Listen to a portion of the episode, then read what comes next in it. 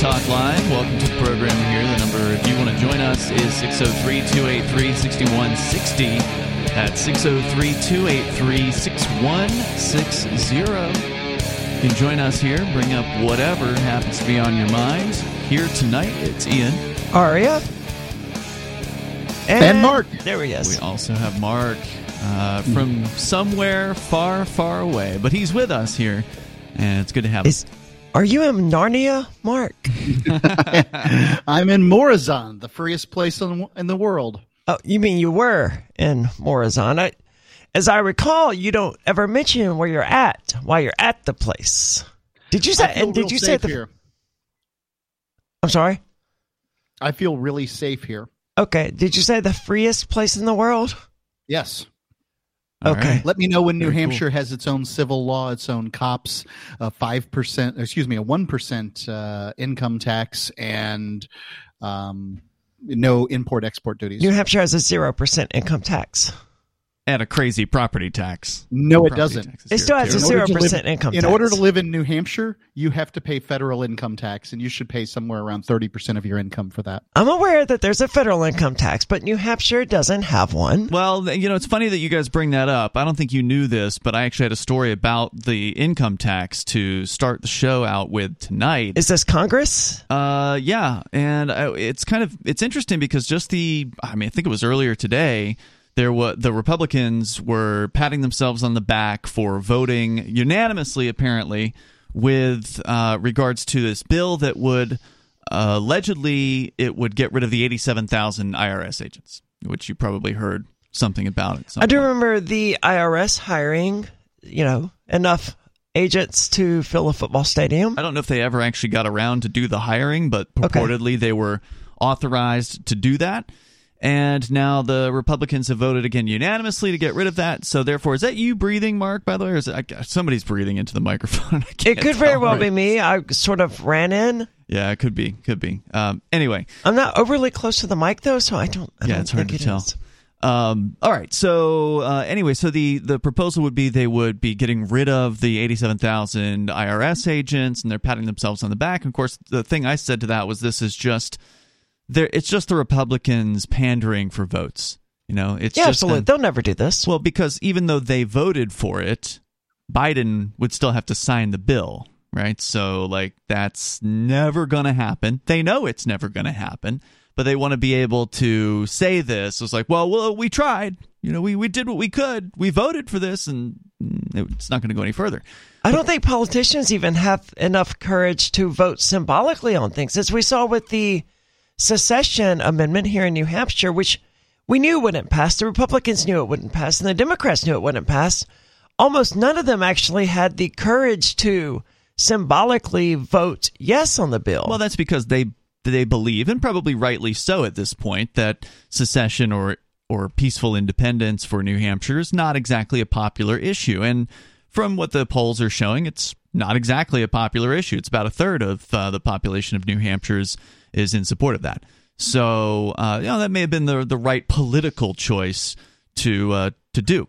But in regards to what's happening at the national level, um, you know, there's no there's no harm for them politically to vote to abolish those 87,000 uh, IRS agents. It's, it's I thought it was going further. I thought they were voting to abolish the IRS entirely. Well, and that's the story that I just came across a little bit earlier here is that according to FoxNews.com, they are going to be voting on a bill that would abolish the IRS and eliminate the income tax. Now, of course, when I heard about that, I thought, well, I got to take, I've got to see more. What is what is this bill uh, to which that they are referring? And it's the Fair Tax Act. Remember that, Mark? Oh yeah, I'm uh, I'm, I'm kind of a fan. I mean, I'm not the the greatest fan, but um, it seems in many ways far less complicated than the IRS system that we currently have. I am not familiar with the fair tax, so fill me in, Mark. Oh, um, absolutely. So the fair tax is basically a national sales tax. Um, Don't we have one of would- those? No, Oh, no, no, there is no there's national no sales, sales, tax. tax. There's no national sale tax. Um, but the idea is is that they would get rid of the income tax. And this would be an important aspect of this to me is they would get rid of the income tax that as it currently exists and replace it with a national sales tax. Now, uh, what that rate would be is uh, kind of up in the air. Well, I um, looked. Said, I, I, pulled up the bill in this case, and I did check, uh, and it's twenty three percent would be the the initial rate. So that would be for if this thing gets passed in twenty twenty three. That would be the 2023 rate. But then after 2023, they have a like a formula that they then would would put into place for subsequent years and the formula says it's 14.9% uh, base rate and then they have two other factors like there's certain health insurance and some sure. other kind of insurance that they have to make up for, which was normally being collected by, I guess, the IRS or something like that. Some complicated numbers that they would use to make it sound like it's not really as bad as it is. I mean, 23%, it sounds high. That is high. But that's what we're getting. That's more or less what we're getting on income taxes anyway. And I like the, I, I, I hate all taxation, obviously. However, it's it's well known that if you tax a behavior, you get somewhat less of that behavior. It's hard to quantify exactly how many people quit smoking because of cigarette tax or how many people drive less because of gasoline tax. It's hard to quantify these sorts of things, right? But we know it happens. If you want to reduce a behavior, you tax it. And if you want to encourage a behavior, you reward it with, you know, giving them more money. Mm-hmm. An income tax sort of discourages people from earning money because they're going to get taxed on it. If you true. if you tax something, you get less of it. This is true of income as well. So if you tax sales, you're going to get less spending. So I'm I'm a fan. If you're going to have taxes, I think a sales tax is a more sensible way to approach it. If you want to encourage people to save money versus consuming, a sales tax is the way to go about doing it versus penalizing people for having an income. Yeah, there are some things to like about this, that is for sure. And I mean, I'm no fan of any tax. I don't want to see any taxes exist. Um, but comparing this to the IRS, which is this behemoth bureaucracy with all kinds of ridiculous rules, it's completely uh, impossible to understand what their code is. Uh, you need to hire experts, and even they don't even know. Even the IRS themselves don't even know the answer to the most basic questions about how their system works. So getting rid of them, I see the benefit for sure because then you don't have to spend you don't have to spend time every year doing taxes, which or hiring people to do taxes, and the amount of money spent on that, of course. You know, companies like H and R Block and these other uh, corporations that exist essentially to help people with these things. Isn't that insane? Uh, I mean, there's billions of dollars spent every year just on the applying for and the filling out of forms and the all of the just the rigmarole surrounding filing taxes. All of that would go away under the proposal right. of the fair tax and be replaced by let's just call it a 20% or 23% uh, national sales tax. So then add to that if you have a local sales tax, which we don't in New Hampshire, but add to that a local sales tax, and you're talking about what maybe in some jurisdictions thirty percent. And these yeah, would all no be doubt. these would all be good things because it's impossible to follow the tax law. As you pointed out, yeah. Ian, it's overly convoluted. It's tens of thousands of pages. I don't remember exactly how many, like 80,000 maybe. And if you get 100 different accountants, hell, get 10 different accountants and give them the same information. This is most people just have a W 2, a, a 1040 easy or something like that. Mm-hmm. But the people who actually need accountants and things like that, there's a lot of them. If you get 10 different accountants to do a person's tax return, almost all 10 of them will get completely different answers and they'll all be right in one way or another. And but which one of those would the IRS agree mm-hmm. is right? Generally, they would say, "Oh wait, okay, well this is right enough," and they would let it pass. But yeah, that's the question. Is really the question is, does the IRS want to f with you? Right. If so, they will find something. Yeah, which makes it a political tool more than anything else. To yeah. it's weaponized against the people the government doesn't like, and we saw this during one of the presidential eras. I don't remember exactly which one, but the IRS was repeatedly going after prominent figures in one political party or the other. It's a completely weaponized system. Whereas a sales tax, despite all of its flaws, would not be that. Also, another thing is is that sales taxes are highly efficient compared to income tax. So compliance costs from the consumer side on income tax are incredibly high. Um, you know, many businesses spend a year's worth of hours for one person to just to try to comply with the tax law mm-hmm. just to try to figure this out. And I can tell you, with doing some business outside the United States, you know, reporting what bank accounts you have um, and these sorts of things. And you know, all of these things come with huge fines and penalties like prison if you you know don't comply with them and a lot of people i'm sure don't comply with them but a sales tax is uh, it's collected and it's sent off again I'm not saying I like it. I'm just saying that compliance is high and efficiency is high comparative to this this insane system where we have where the IRS says, "All right, it's time for you to pay your taxes." And you're like, "Well, how much?" And then they're like, "Well, you've got to figure that out." And you're like, "Well, how am I going to just figure it out?" Okay, so I pay all the compliance costs. Nope, sorry.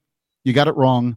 Time for you to go to jail. Another right? like this is this that's just crazy another, I think, benefit, if you will, or you know, perk to this particular setup is it is going to hurt every time you buy something, right? Whereas with the IRS, it's like they take the money out of your paycheck. You don't really, you know, it's there, but do you really notice it every time? You just you, you're looking at the check, the amount on the check. A lot of people probably don't look at the the taxes, and it's already gone right? So then at the end of the year, when people file for the taxes, they're getting maybe a refund, and then so that they get that extra check or whatever, or they get some of the money back, that kind of thing.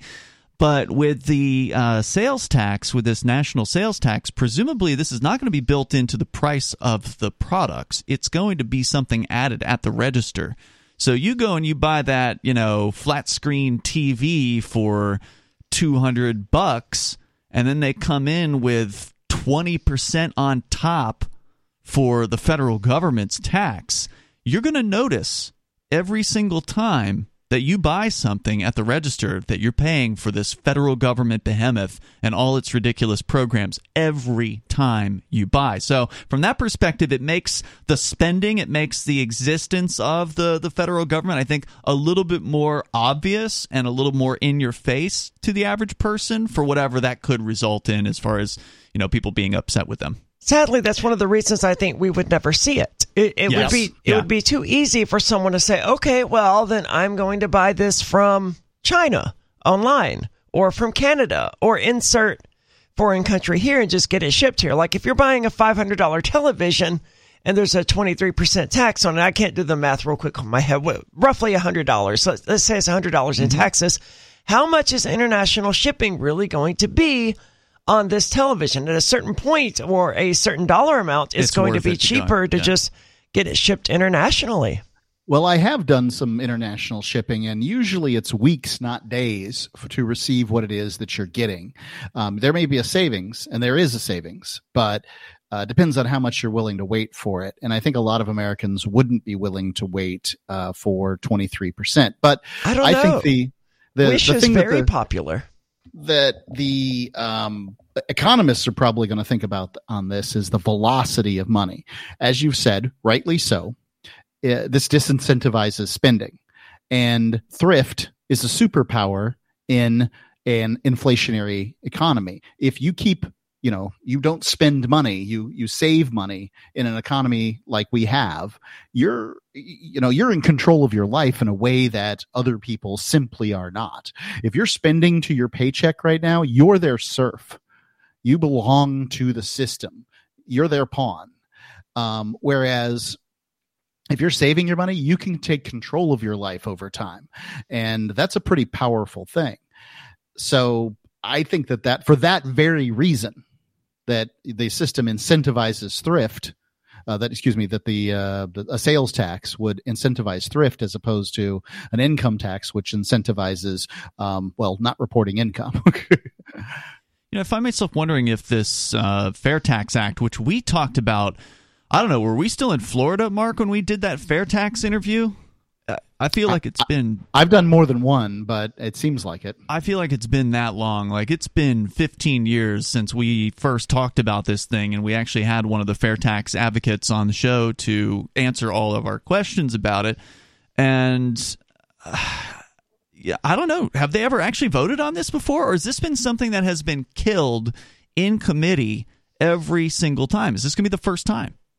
It, not to my knowledge. I don't think they voted on it uh, to my knowledge. So apparently that was part of the deal that was made when this McCarthy character, remember last week where they uh, were not able to vote for this guy and they didn't have enough people to put him into the House Speaker chair and they had to go through like 11 or 12 different rounds of voting. I remember seeing article headlines on Drudge Report, but man, I could not bring myself to click a single yeah. one of them because I just – did not care, and I don't understand why anyone cared.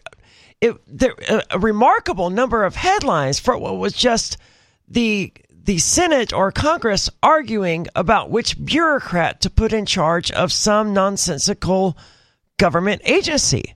It's well, the most case, inconsequential of all inconsequential things. I tend to feel the same way about it, although technically he's a politician, not a bureaucrat, and the agency is the House of Representatives. So it's actually Aria's right on this one. Really? Um, so you do not have to be a member of the House in order to be the Speaker of the House. Oh, okay. They could have voted. They could have voted you in. Uh, that's un, as unlikely as that might be. Yeah. So huh. therefore, it's a politician taking a bureaucrat's job. Oh, okay, okay. Mark, you said I was that. right, but I was right on accident. I did not know any of those things. I just was accidentally right. But yeah, being accidentally right is it still it counts. Uh, horseshoes and hand grenades, right? It was a lot of hullabaloo over who's going to be the top thug at the uh, the House of Representatives. Basically, was what it all came down to. So you know, whoever it is, it's going to be a scumbag. You know that. Oh yeah. I mean, that's that's to me why. Well, that's the job requirement. Yeah. Yeah, yeah. uh, but the, and, but there was a bunch of.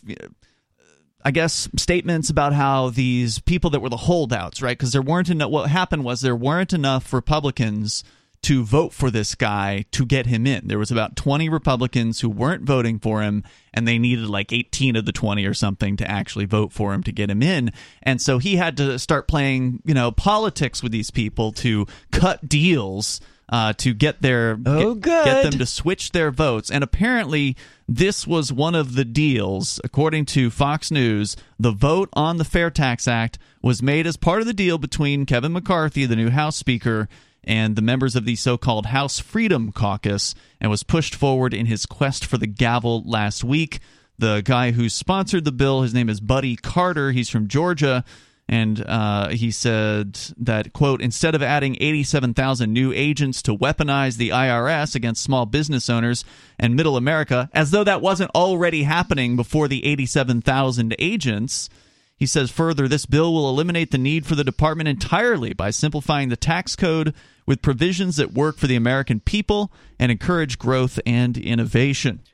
Well, no, it won't get rid of the division entirely. I mean, think about uh, places like Florida um, and any other state that has a sales tax. Somebody has to take that money in. Now, it won't be nearly as many bureaucrats because the the whole you know the IRS system is just incredibly insane and difficult to understand. But it there will need to be bureaucrats. Um, well, certainly. To, well, I think you don't what, need to hire eighty thousand of them, though. I think the bill specifies the elimination of the IRS. I have to pull it back up. I had it up earlier, but that doesn't mean the Department of the Treasury will be eliminated. So they will have the bureaucracy. There. Yeah, they'll just create some. I mean, okay, great. It sounds wonderful that they're going to abolish the IRS, but realistically, as Mark pointed out, they're going to have to have someone who's keeping track of all of this and adding sure. it all together and sending it to the appropriate places. And, and they'll need their enforcement department to make sure that the businesses are collecting yeah. the 23% or whatever. So you may not call it the right. IRS, but call it the, you know, the RSI or whatever, mm-hmm. the the Revenue Service uh, Internet. I don't know. Whatever, yeah. yeah. RD, the Revenues Division, whatever they call it, yeah. it's going to have the same buildings, the same furniture, the same people, because you can't just fire all these employees. I mean, this is a ridiculous bit of uh, fan leprechauns and and pots of gold here. That's crazy stuff. You're going to keep most of those people because you simply can't fire a government bureaucrat. But um, you can let them go through attrition, which has been what's happening through the IRS currently. I don't see any reason to to change the uh, the emblem and the logo on every form that's out there, but somebody may feel the need to do that. If they'd want to change the name of the IRS to something else, I, I mean, it's only going to fool the the most uh, foolish. Yeah, but it will fool someone. Representative Jeff Duncan, who's from South Carolina, said, "As a former small business owner, I understand the necessary, unnecessary rather, bur- burden our failing income sa- tax system has on Americans. The Fair Tax Act eliminates the tax code, replaces the income tax with a sales tax, and abolishes the abusive Internal Revenue Services. If enacted, this will invigorate the American taxpayer." And help more Americans achieve the American dream. I mean, this is definitely something that I think is going to get if it gets some publicity, it's going to get some people behind it. It's going to get some. Uh, it'll. It's going to win points for the uh, for the Republicans. I would say it, and they should win points for this one more so than just trying to undo and failing the eighty-seven thousand IRS agents. To actually say they're going to abolish the IRS would be an amazing success. But again, it would have to get through Joe Biden. Well, not that you know, not that they'll listen, but I I think I know how we could sell this or how Republicans could sell this idea to Democrats, Hmm, right? how's that? They don't like it when the ultra rich don't pay their fair share. That's that's the terminology they use. That's not my terminology. Mm-hmm. That's true, and the the IRS code is used by those people to uh, get Right. around certain but things. there's no avoiding paying a sales tax. That's no. true. That's you're absolutely right. This is, I think, one of the selling points is is that compliance from the wealthier the household, the higher the compliance level will be. And here's why: mm. because unless you're super super thrifty as a wealthy person, you're much more likely to buy new. You're going to want the car that when you turn the key, it definitely turns on and, you know, these sorts of things. You're not going around and hitting the yard sales and buying a used car off Craigslist or doing a variety of things like this. You're buying new. And that's how you pay the income, or excuse me, the, uh, the sales tax. So you're 100% right. This is going point. to hit wealthy families higher, harder. Yeah, and I can't even pretend to be sad about that, right? I mean, it sounds bad. Oh, this is going to hit the wealthy, you know, harder. They're going to pay a lot more than everyone else. But like, well, that's their choice for spending, I guess. Yeah. I, I would Yeah, rather you see, want to get the yacht. yeah, I would rather pe- see people saving and building, you know, wealth. But if they're going to spend, there are worse things than a fair a fair tax. Yeah, it'll be interesting to see how this one shakes out. How many people in the uh, the House of Representatives actually vote for it? Because this may be the very first time they've had the chance. So we'll continue here in moments. You can join the show on Free Talk Live.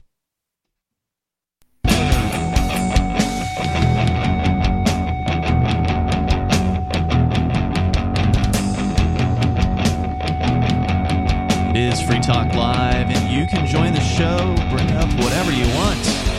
The number is 603 283 6160. That's 603 283 6160. It's Ian, Aria, and Mark. You can join us online as well. Just head over to freetalklive.com and enjoy the various features that we have there. And by the way, I want to say thanks to listeners like Tom McMillan, who are Free Talk Live supporters of our AMPS program. AMPS stands for Advertise, Market, Promote, and Support. It's a way for you to get behind what we do here for as little as five bucks a month, although Tom is doing 10. He's gold level, so thank you, Tom, for that. Uh, but uh, for as little as five bucks a month, you can help us out, help spread the ideas of peace and liberty and freedom, uh, cryptocurrency, those sorts of things that we discuss seven nights a week here on Free Talk Live. Go to amps.freetalklive.com, get signed up via our Patreon system there. You can use your debit card, your credit card, your PayPal account and uh, you get some perks. You get access to things like the AMP Only podcast, which has the full radio show without recorded commercials. Just head on over there to amps.freetalklive.com. Let's. And I'd like to say Okay. that there is no more important time to support the AMP program with free for Free Talk Live than now. Um, free Talk Live's facing our founding host going to prison, and we're going to go through th- some changes. There's no doubt about it. And supporting the AMP program really does make a huge difference. So Yep. I'd like to ask everybody, please. Sure does. Uh, let's go to the phones here. We got Major Payne on the line. We've been talking about the what may be the first ever vote that's apparently coming up on the Fair Tax Act, something that they've been pitching for most of two decades. I remember back you know, 15 plus years ago, it was being promoted by talk show host Neil Boortz out of Georgia. And now it is a Georgia representative who has put forth this thing, and apparently it's been guaranteed to get a full vote in the U.S. House under the new uh, deal that the holdouts made last week with this guy, uh, what's his name, McCarthy. So we may actually get to see, uh, get people on the record for how they feel about this issue of abolishing the IRS and replacing it essentially with a 20 ish percent national sales tax. Uh, majors, I'm sorry, Ari, I know you had something to say. Go ahead. No, not really. I mean, it sounds good. It'll be interesting to see what happens, but I'm jaded and I don't think any, I, I can't imagine the government doing anything that's good. And this, while yeah. it, goes without saying that all of us here on the show, we oppose taxes, right? I, I don't want us to keep repeating ourselves, but this wouldn't be, so th- this wouldn't be good, but it would be a step in the right direction. And governments, in my experience, they don't take steps in the right direction. So well, sometimes they do take steps in the right direction. I don't want to drown this baby in the bathwater uh, before it's ever had a chance to get up and, and walk around. Or I'm not. I'm torturing this analogy at this point, but um, it sounds like you're torturing the, the baby. if the baby wasn't taxation, then it wouldn't be an issue. Um, so the baby, uh, I'm I, what I want to do is, is I want to point out the difficulties to my listeners of getting this through without saying, "Hey, I I hate this because there's a lot of things I hate that the government does. I'm against taxation generally, but I am for fairer and more efficient taxation rather than inefficient and unfair taxation. So I like That's the way of putting it. Um, from that standpoint, but I've got to say the the lawyer industrial complex that runs the globe, like the whole thing, is run by these people calling themselves uh, productive uh, citizens. And you know there's a lot of tax attorneys out there. They make a lot of money yeah they're not going to want this, this to go away crazy sure. system that we have think about how many accountants are going to be out of work once tax compliance is um, sure. not necessary all those accountants do a lot of things that aren't tax compliance but they do That's a lot the bulk of, of it for sure. Major Payne, you're on Free Talk Live. Go ahead, calling from Michigan. Well, I didn't think you were ever going to get to me. All right, so um, as far as this, all this taxation BS, um, I'm a property owner, and when I get my tax bill, I pay for all kinds of crap I shouldn't have to pay for. Mm-hmm. I mean, I, I'll agree to have the roads cleared and sure. potholes fixed and yada yada yada. But uh, when you start charging me for the local university that's rotting our children's minds, and, and I gotta pay uh, twenty bucks or something every quarter, every year, why why am I paying a hundred dollars for brain rot? For what? Is, and as far brain as rot. Okay. Brain rot. Yes, they're they're teaching our children to be idiots. Mm-hmm. That's true. So, um, anyway, oh damn it, I lost my ball there for a second. I mean, that's certainly the issue with taxes, but but you know the the issue that I can see in regard to the whole conversation about taxes is that we have to sell Democrats mm-hmm. on these ideas, and from their point of view.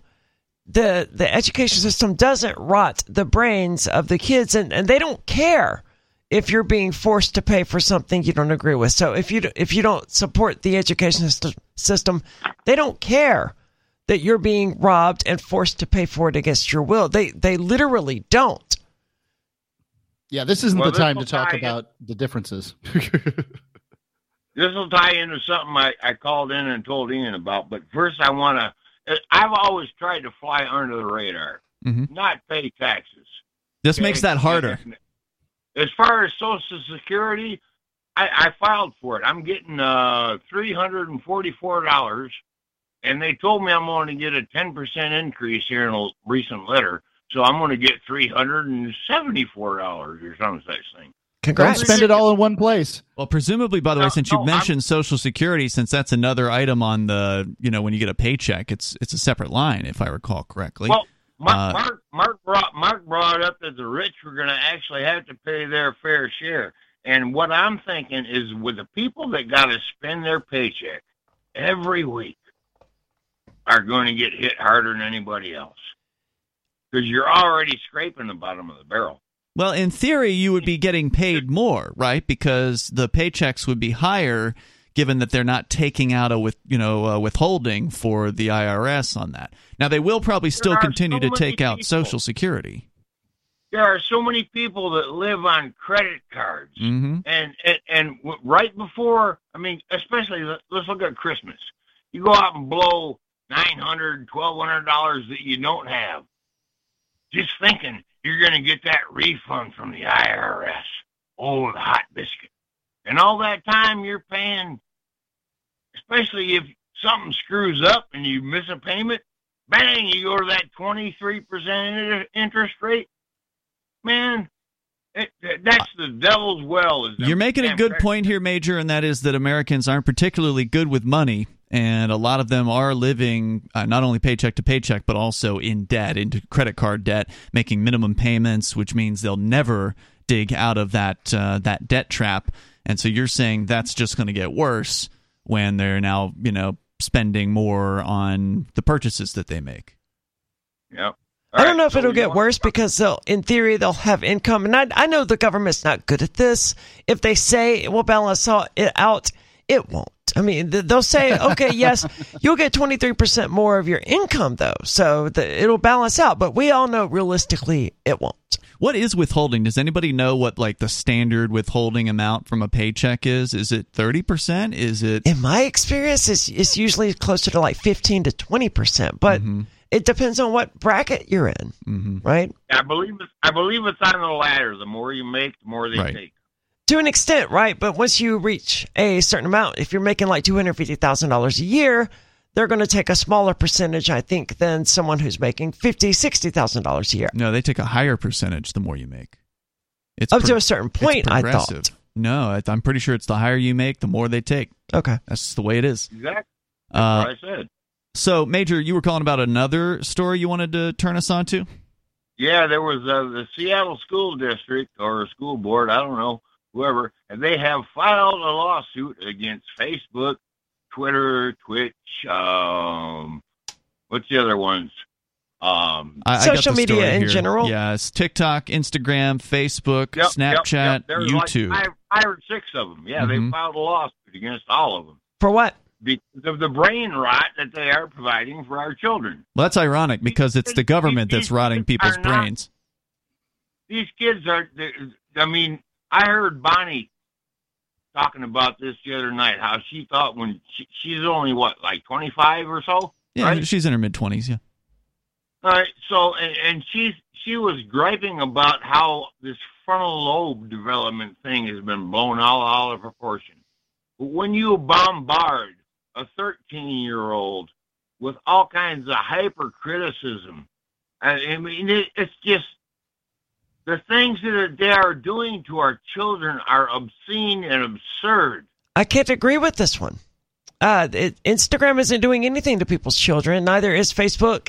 Uh, these companies have been caught in the past manipulating people's uh, social media feeds. Uh, Facebook, in particular, they were running an experiment with some university out in California to determine how it would affect people's status updates and their posts if they were consistently fed negative posts or positive posts. So they've certainly done shady things like that that they should probably be held accountable for at some point because that's manipulative. However, all of these institutions, these social media companies are completely voluntary. No, one is forcing these kids to go to Instagram like in the way that they're being forced to go to school. Yeah, that's true. Thank you, Major Payne, for the call tonight. But I do appreciate you bringing the story up because it is interesting. Uh, according to the New York Post, it is Seattle's public school district suing some of the biggest social media companies, saying they need to pay up for poisoning kids' brains, which is, of course, exactly what the government schools are doing. Uh, but they're going up against uh, the big ones like uh, TikTok and YouTube, Instagram, Facebook. Snapchat. The uh, school district argues the apps worsen a growing youth mental health crisis, interfering with teachers' ability to do their jobs and providing grounds for the suit. Quote Defendants have successfully exploited the vulnerable brains of youth, hooking tens of millions of students across the country into positive feedback loops of excessive use and abuse of defendants' social media platforms. I mean, those are all true statements. Go ahead, Mark. Yeah. I agree that there are true statements. the The difference with school is, is it's um, mandatory compliance. Um, you've got to do it, or bad things happen, right? Whereas social media is designed more like drugs. You want to do it. You know, Mhm. the one thing that dopamine loves is more dopamine, and so it feeds this. And they're just designed. I mean, I've been, I've caught myself many a time just scrolling and scrolling and scrolling. Oh, Oh, yeah. a puppy, you know, that kind of thing. Right. And I mean, I'm sure that the same thing happens to kids. So, I mean, to me, this is pot and kettle, right? Mhm. They're just both calling each other black, and that doesn't make any sense. Um, ultimately, this is, uh, I mean, m- most of the stuff I learned in school is useless.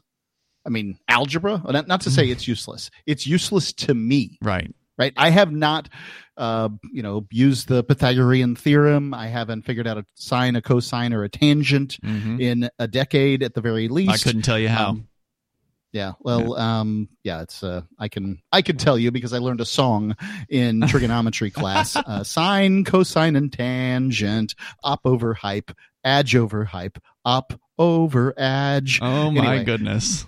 Yeah, So anyway, Yeah, but do you remember what op, adj, and hype stand Yep. for? right. Op opposite. Um, so it's the adjacent. yeah, adjacent and Oh, wow. uh, hypotenuse. All right. Good for you, man. Yeah, that, that's so completely you go. gone That's from- what I got out of it. I of mean, it. yeah, unless you're, you know, a physicist or a math teacher, you don't really have any use for trigonometry in one's day to day life. Mhm. Maybe a programmer or something. Uh, One of the engineer. things I watched my nephew when I visited him for his Christmas uh, a year ago, whenever it was, and I went down there. I- He spent a lot of time watching TikTok on his television. Strangely enough, I didn't even, it never even occurred to me that someone could do that, but obviously. And he watched a lot of, uh, obviously, every video on TikTok is pretty short. Some of them are as short as 10 seconds, some of them are a couple of minutes. I think they have a 10 minute cap until you reach a certain requirement. So the vast majority of videos on TikTok are under 10 minutes. And as I was sitting there doing something with him and TikTok was playing in the background, a shocking amount of the content that he was consuming was educational.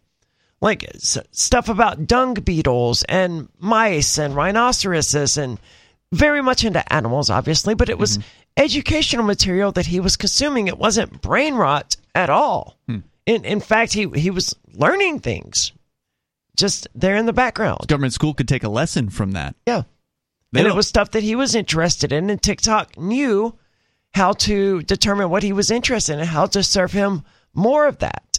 Yeah, I mean, with the exception of yeah, the total goody goody at a government school, most people don't want to be there. Most people don't want to spend time uh, going to government school. They know it sucks. That's an old saying: "Is school sucks." People were saying it back when I was in, in school, and I'm, I suspect they still do today. And yet But- people people continue to support it, like the Democrats we mentioned earlier. Sure. You know, they they will Well, that's because they they know the value of it from a, as a control mechanism. They want to use it as a homogenizing force to create the America that they're looking for. And I don't it's think long most been people are that evil. You know? you don't think that most people are evil in the sense that they want to create a homogenizing, a homogenous America. They don't want all of America to think the same thing or I something don't. similar to it. I, I I think, think that, they do. I think that if you were to go up to the average Democrat, like there was the anti free state rally here in Keene, I think if you were to go up to the average person there and ask them, I don't think any of them would would say or even or, or even believe that the reason they support the public education system is so that they can effectively brainwash people's kids and get them to believe the things that they want the kids to believe. I think they I think if you went and asked them the opposing question, Aria, why don't you want people to homeschool their kids? That you would get a lot of answers like, "Well, they're the Unabomber. Um, you know, they're crazy you would, Christians." I think they do, and I've heard them say it over and over again. Well, we can speculate what we've heard people say. You know, uh, I've heard people say It's exactly the speculation opposite. if I've heard it. right, but okay. The He- people who want to get rid of homeschool. he says she said is meaningless to this to this discussion. I don't think people why are do that people evil. Want to get rid of why do you want why do people want to get rid of homeschooling if it's not for that reason? They don't want to get rid of homeschooling. Some do. But they do. There are plenty of people who do. There are plenty of people out there, a percentage of the population, and I don't know what that percentage is, but there's a percentage of the population that would absolutely tell you that it is child abuse to homeschool your kids. the teachers union. Yeah, some Mark. I mean, we we can point to people who say Those it's are the ones child- I'm talking about. Okay, that's not most people. Right. I'm not saying that most Democrats want that, but the um Well, the- I literally you're literally arguing government with the point when I said I think if you asked most Government school people, is they weren't this. that evil. No, government school is for this. Most people don't think. Okay, they feel. Then why did you And so- argue with me when I made this point that most people wouldn't be that evil about it? Um, because if you go, are the uh, the Germans that put up with uh, Jewish internment camps evil? They were told that it was good, and they were told that it was acceptable. They were told it was the law, and they were told they were going to comply, and they were evil. It's always straight So to Nazis, Mark. That isn't my question. I said It is most. always straight to Nazis, but the, uh, Yes. you know, argumentum ad. Uh, my point was very is- simple. Most people do not support government schools because they want to brainwash your kids. Most people think it's making your kids more intelligent. If you asked any Democrat on the streets or any Republican on the streets why they support government schools, they would say, "Well, because it's making kids more educated, it's educating them and you know well, they would also them say stuff." it's helping uh, poor people get an Yeah. education and Almost none of them would say because I don't trust you to not turn your kid into the Unabomber. if you tell them that, uh, well, how about government subsidies to send kids to private schools, which already have a better education? Are you for that? And, and pretty soon they're going to be like, well, I don't have a good reason, but the teachers union and stuff. Yeah, and so we are seeing that play out here in New Hampshire right now, where the teachers union apparently is suing the state government for its education savings accounts programs, which are allowing parents to take the money that they've paid in taxes, right? Like they're already paying through the nose for property taxes here in New Hampshire, and they can get a few thousand bucks basically to do uh, homeschool, to do a private school, to do whatever sort of outside the system education that they want to for their kids. It's been a tremendously successful program, and because it's been so successful, the people that are uh, that are the, the left wing uh, state reps, for instance, they're on the attack against this, and now the teachers union is actually suing to try to overturn the program as so-called unconstitutional because they want, obviously, primarily to protect their jobs. You know, the more people pull out from the government school system, the less needed are government school teachers. So that's the Sure. number one reason. But when you listen to the things that they're saying, it's usually kind of more in the line of what Mark's suggesting here, and that is that, well, you know, we just can't have people educating their own kids. We're the experts, we're the ones that know how to educate, and we need to have a uniform education kind of thing. I would expect that from teachers uh, ju- trying to justify the existence of their jobs, but they're not. It's different for saying, you know, we have to have a, a group of people who are trained to educate to do it correctly. It's very different to say that than it is to say we have to have this group of people. Otherwise, you're going to raise your kids to be Christian and hate drag queens. Right. Yeah, I don't know if they'd come right out and say that, but I think that mentality does exist among people on the left who support uh, the government school system. Let's go to the phones here. We have David on the line in Georgia. David, you're on Free Talk Live. Good evening, guys. Hey. Great, fantastic discussion, first of all. Thanks. Um, Mark, please don't switch your career to singing because you don't have a future. I'm sorry.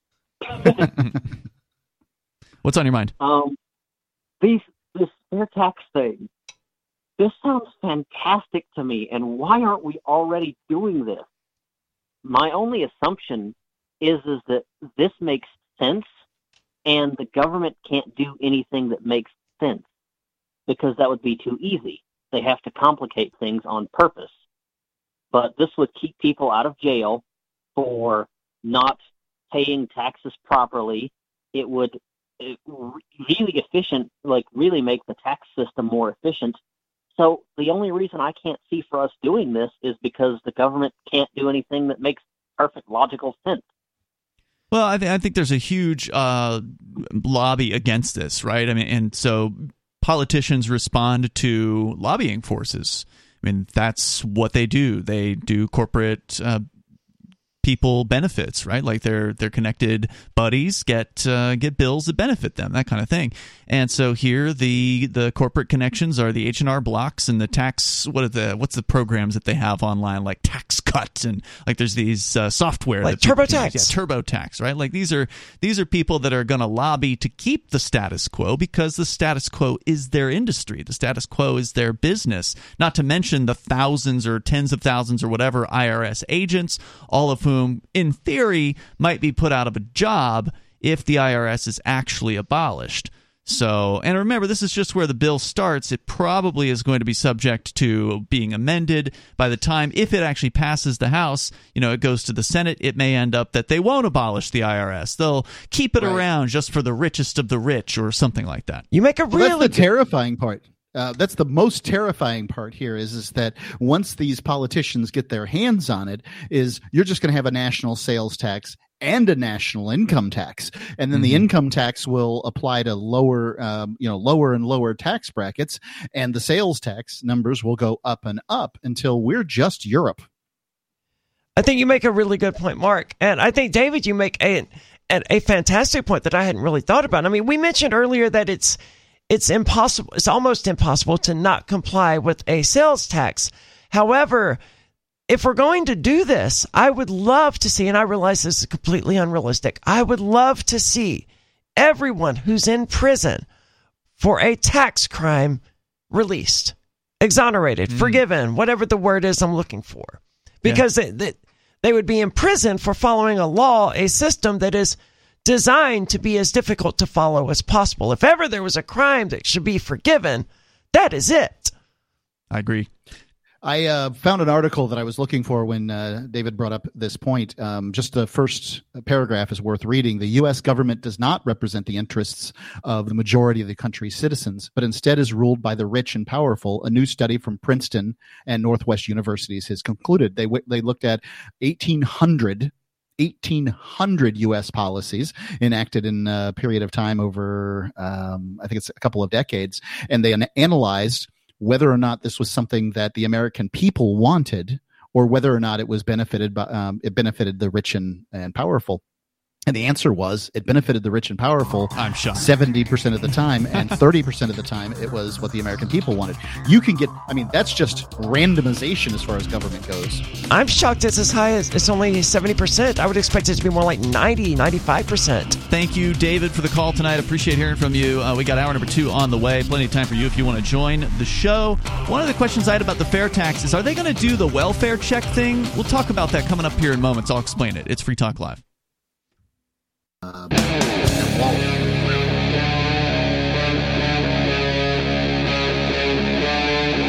Free Talk Live. It's Free Talk Live, kicking off the second hour of the program here. The number 603 283 6160. You can bring up absolutely anything you want at 603 283 6160. It's Ian Aria and Mark joining you here tonight. We started out the show with this news about the fair tax, so called. Uh, it is back in the news, and it's maybe going to get the very first ever vote that the fair tax proposal has ever received in the House of Representatives. Now, that doesn't mean that it's going to pass. It'll be interesting, though, to see how it does. And then, of course, will it get a vote in the Senate? There's no guarantee of that. The so called House Freedom Caucus did get this McCarthy character who got elected uh, last week to the uh, to the House of Representatives Speaker's seat. The Freedom Caucus. That's like Justin Amash and those dudes. I don't think Justin Amash is in the House anymore, but it okay. wouldn't have surprised me if he was if he was part of that. Um, These are liberty leaning Republicans. Uh, you know, there's no such thing. It's quote unquote freedom, right? I mean, Justin Amash was okay. He was, but there ain't twenty. Like, there's a there was 20 people who were the holdouts on this McCarthy guy, and there's not 20 Justin Amashes up there. No. Right? Uh, let's go to the phones here. We got Jimmy on the line in Missouri. Jimmy, you're on Free Talk Live. Go ahead. Yeah, uh, this whole uh, fair tax is really a big old hornswaggle. Tell me about it. Uh, well, honestly, you could uh, have about seven to fifteen trillion dollars worth of uh, tax revenue come in every year if you only taxed every transaction that happens in the U.S. by 1%. You said 7 to reason why- fifteen trillion. Is that what you said? Yes. Yeah, because every single day, and this is from Biz, Business Insider, Mhm. every single day there's about two to five trillion dollars that changes hands in the U.S. Really? Wow. Yep. Yeah, but Yep.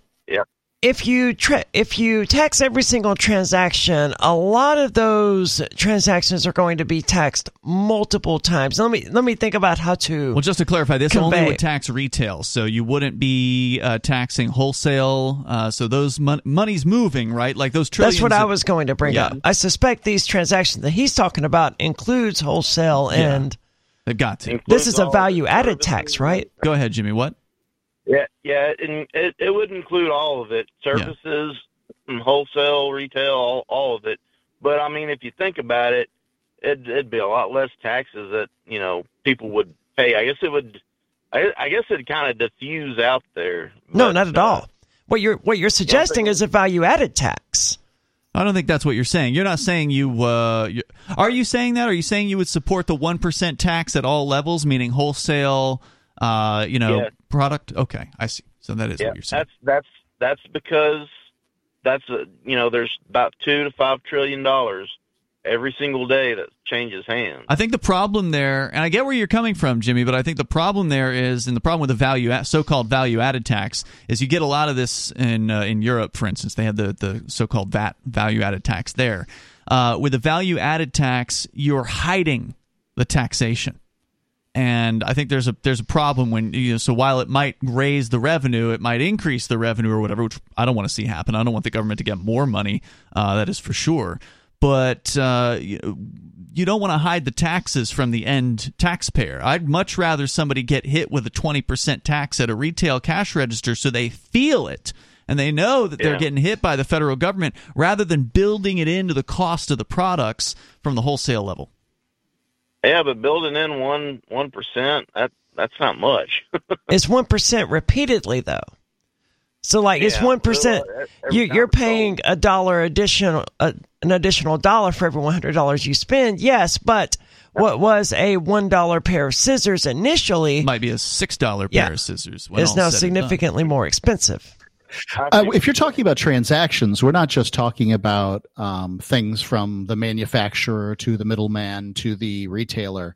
You're also talking Yeah. about just banks moving money, and they move a tremendous amount of money. And currently, if I were Mhm. to move money from uh, my Chase account to my Schwab account or something like that, that would be a transaction, and it would be it would fulfill what this gentleman's talking about. Um, and I would certainly prefer not to pay one percent uh, to move money from one account to another when all I've done is use the SWIFT system. Is that your proposal as well, Jimmy? Is that every bank transfer would also get hit for one percent? yeah, I mean it. It sounds it sounds pretty bad, but I I don't know. I almost feel like it might it might uh, actually kind of work itself out because people might be able to do things more efficiently, and you know instead of doing They'll things the certainly way find ways to be more efficient. I, I, I like the idea. I, I have to admit, I, I think it's a I think it's a good way to get people to start using cryptocurrency and to get away from the USD. Well, Yeah. at this time, The no one has proposed this. Go ahead, Jimmy. The market finds a way. Indeed. hey, thanks for the call tonight, man. I definitely appreciate hearing from you. The number, if you want to join us here, it's 603 283 6160. So I said before we went to the top of the hour break, I wanted to know if the welfare check aspect of the fair tax was included. This is something that we talked about when we first interviewed the fair tax person back in, I don't know, 2006 or 2005 or whatever it was.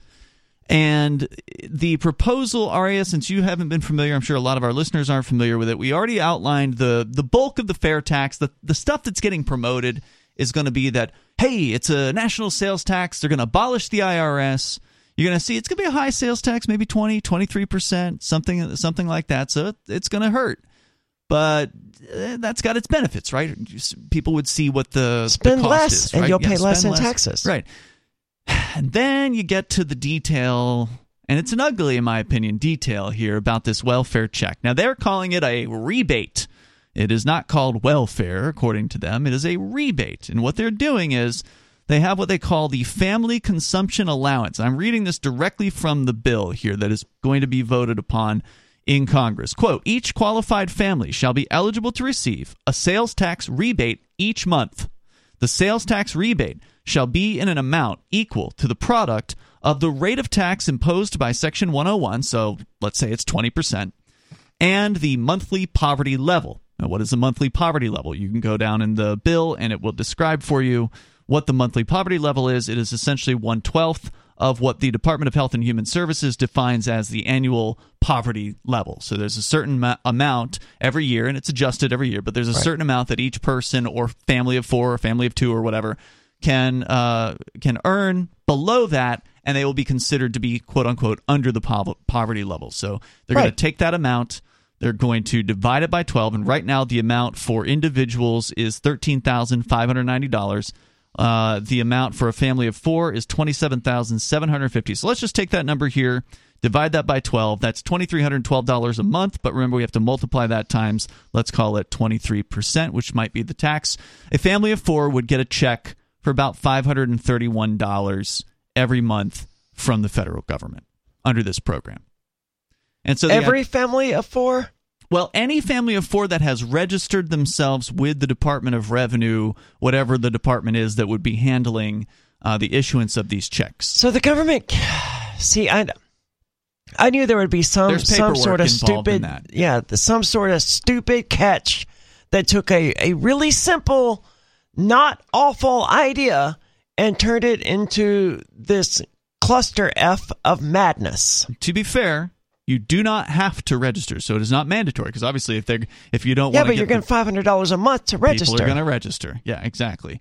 So they'll have to fill out some sort of form in order to register their family. Everybody has to have a social security number, that kind of thing. In theory, the form should be relatively straightforward. It won't be complicated like the IRS, at least not initially. And so that would be the uh, the requirement here. And and I think the real problem, of course, is now you've basically created a UBI. Yeah. Right? Uh, UBI being uh, which they've been wanting to do for a few years now. They've yeah, been very open about it. Right, universal basic income, quote unquote. Now, of course, this isn't called income from a legal standpoint. It's called a rebate, and the idea of it, and you know, you can't fault them for the idea. At least, I don't think on its face, the idea is that hey, if you're a poor person, you get some money back. Basically, if you are now, of course, they don't require well, there's no way for you to go. I'm sorry. Oh, I thought I heard Mark trying to jump in there. Sorry. Well, uh, there's no way for you to go to a store and be like, "Look, I only make what, whatever number you said, thirteen thousand dollars a year, so I can't afford these taxes." And the the cashier or Walmart go, "Oh, okay, well you're exempt from taxes then." No, no, no, it wouldn't so work. So I know right? the only yeah. way they could achieve it would be to with a, a rebate. Yeah, and so the check would go to everyone who has a family that would apply for this. I, maybe in theory it would go to an individual as well. I'm not sure about that. Uh, but anybody who applies for this rebate would receive uh, the rebate on a monthly basis. Now, they're talking about checks in this particular bill, but eventually that would likely be updated to include the CBDC, the central bank digital currency. That's exactly what I was about saying. if you yeah. want that rebate, you got to install this app. Mm-hmm. Yeah, that's and where they'll this, send it directly to you there. That's where this could go. And that's how the, one of the ways they're going to incentivize paying with the CBDC too is they're going to say, "Hey, look, we can't com- collect our tax unless you use our currency." So um, all those cryptocurrencies, they're a problem. Mm. Mark, you mentioned a really good point earlier that I just want to bring a little bit more attention to, and that is the reality that the federal government is extremely unlikely to do both things. They're they're extremely unlikely to get rid of the income tax and impose this this fair tax, this sales tax.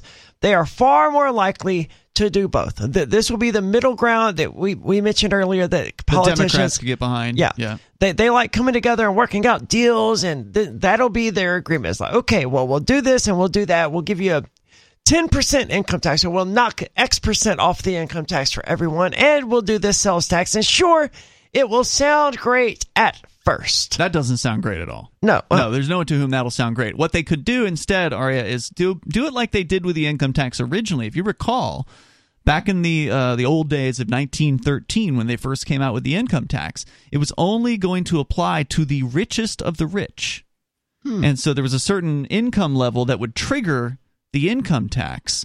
And then what happened was, you know, inflation, of course, happened, and four thousand dollars or whatever the arbitrary number was that they picked wasn't what it was back in 1913, and so more and more people, just by virtue of inflation, Yeah. was qualifying for it. And of course, then they changed the rules, and then they made it so everybody qualified. So they could they could sell this by saying, "Hey, look."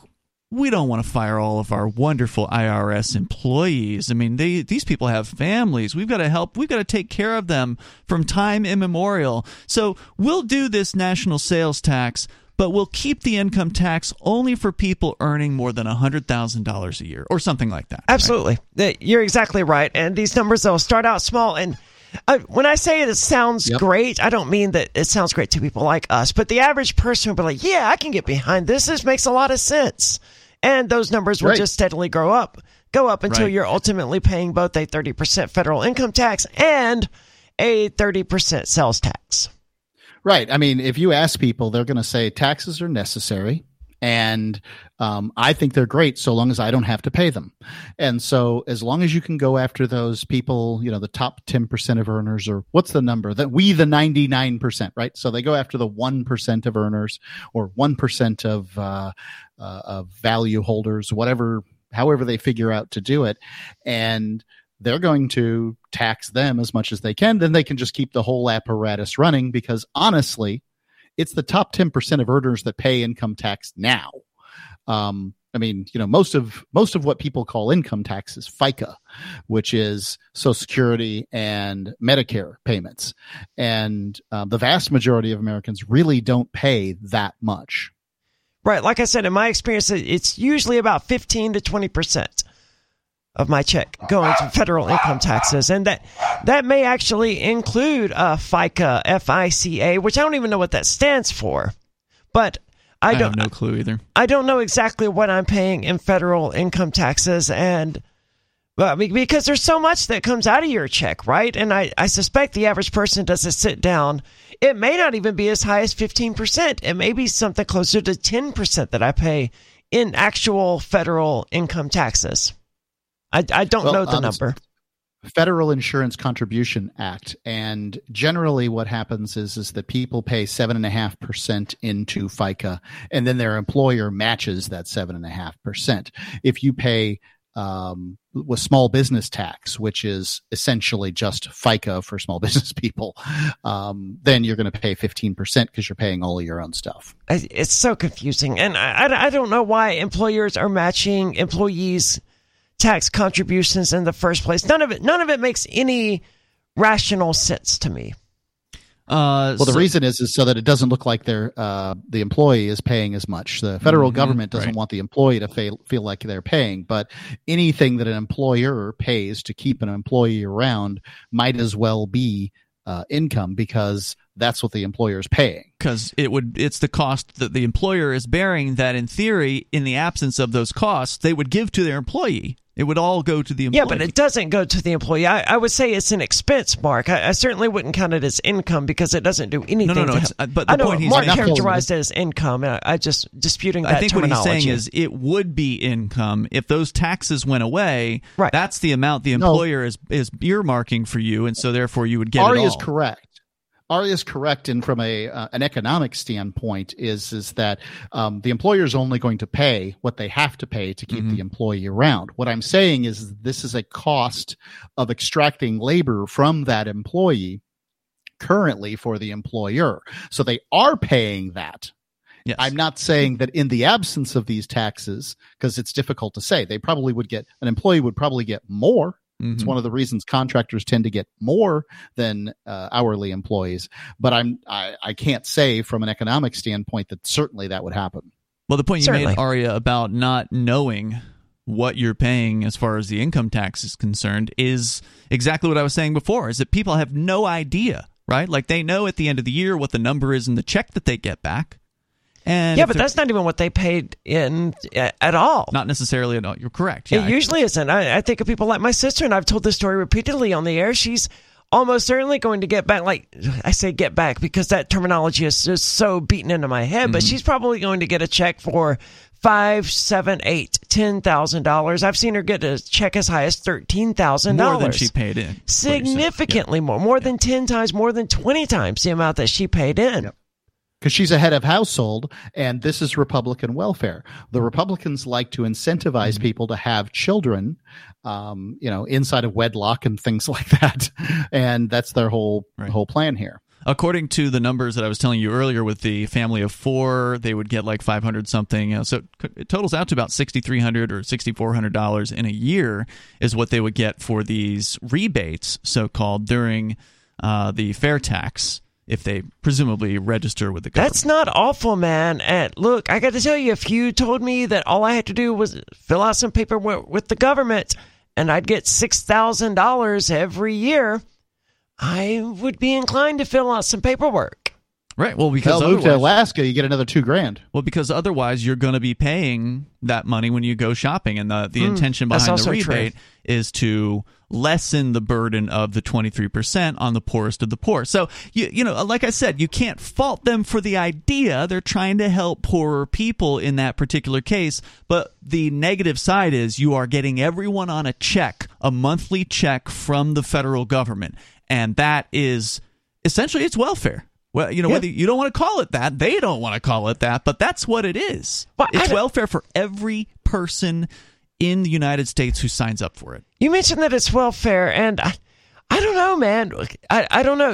As you said, it's also a rebate. This is money that you're paying in. But that's just a political word for it. Is it welfare to receive it back? It may not be money you're paying it. I mean, if you could keep your uh, That's your what I would do. Certainly, I, Yeah. I'd be like, okay, well, I'm going to spend less money, Right. and then I just get free money, right? That Sure. would be welfare. Or they'll go and get uh, food from the food bank, or you know, try to get it wherever they can. I'm not they don't have that cheap. For it. I know, but some people are. sure. Yeah. And I mean, it's it- not welfare aria uh, but it is it does have all the functions all the negative externalities that welfare has It creates dependence on the state. right and I it mean, certainly Where's does. my check? Right. and it gets us closer to that UBI turning point, which once right we and one of one of the things that made america great was this independent spirit this ability to function on our own without assistance. We're essentially wild animals compared to domestic ones. And the domesticated ones they've got all kinds of uh, you know issues. They need master otherwise they'll starve to death. I mean look at that pet that's sitting next to you right now. Could it make it on its own? But there's wild dogs and wild cats coconut that do would be fine. Fine. Yeah, well, I don't think he will. My- He's got a little jacket just to go out and go poop. Come on. My cats wouldn't be fine either. I mean, dinner maybe, but Rainbow, she she's done. She's toast. Let's go to the phones here. We got another caller. You're on the air. What's your name, caller? You're on Free Talk Live. Hello. Caller going once. Caller going twice. All right, you're gone. Humans are definitely curious creatures in that they can be domesticated. And I, I think that's an interesting way to talk about it, Mark, is that human some humans they, they do become and Americans in particular do have this independent spirit that makes them a little bit less domesticated than we see in other parts of the world. And this is less true today than it has been in the past, certainly, because of the rise of the welfare warfare state that we've seen over the last you know, 250 years since the inception of the United States. But Americans do still have this sort of independent spirit. And it's sad to see that die as people become more and more reliant on the state. And the UBI, this does get us one step closer to that. Once we cross that Rubicon, there's mm-hmm. no turning back. We're never going to get people to realize that they can live without a monthly check from the government once they start getting that check. And, and we see it right now. We people can't imagine how we could ever have educated people without a Department of Education, how we could ever have roads without you know the government doing it or how we could have mail without the post office if we have a universal basic income that's it it will never go away and people will never understand how human beings could ever have survived without getting money directly from the government Well, they won't call it a universal basic income. It's a rebate. It's a universal Oh, they call it basic. a prebate, actually, is the terminology. That's what they called it back in the day. What they're now actually calling it is the family consumption allowance. So that's Ah. what it'd be. Uh, It's an it's an allowance allow- uh, from, that's even worse from your daddy government. You're going to get an allowance every month. Dude. And again, we're, you know, we are getting ahead of ourselves. This may just crash and burn. It may not pass at all. It may not even come close. Uh, and even if it does pass, but Americans should know what we uh, what what is What said it about is. it. Again, Yeah, um, you know, like again, I still think this is a better plan than the current Byzantine income tax. reluctantly, structure. I would agree. But I mean, just if when you have three libertarians Yeah. talking about taxes, they're going to talk about why they stink. Yeah, well, and it's I will reg- I will reluctantly agree that it is a better plan as it's proposed. If it actually abolishes the IRS, anything that modifies this to keep the IRS makes it a worse plan. So that's my one caveat. If they can actually get rid of the IRS, this would be a step in the right direction. Otherwise, it just makes matters worse. I, I agree with that, but I don't think they're going to get rid of the IRS. Now that Mark has brought it to my attention, I think realistically, if it passes, we're going to get both a sales tax and an income tax. We'll see. We'll keep our, uh, keeping our eyes on this one for sure. And of course, you're welcome to join the show. Share your thoughts. The number is 603 283 6160. And you can bring up whatever is on your mind at 603 283 6160. This is Free Talk Live.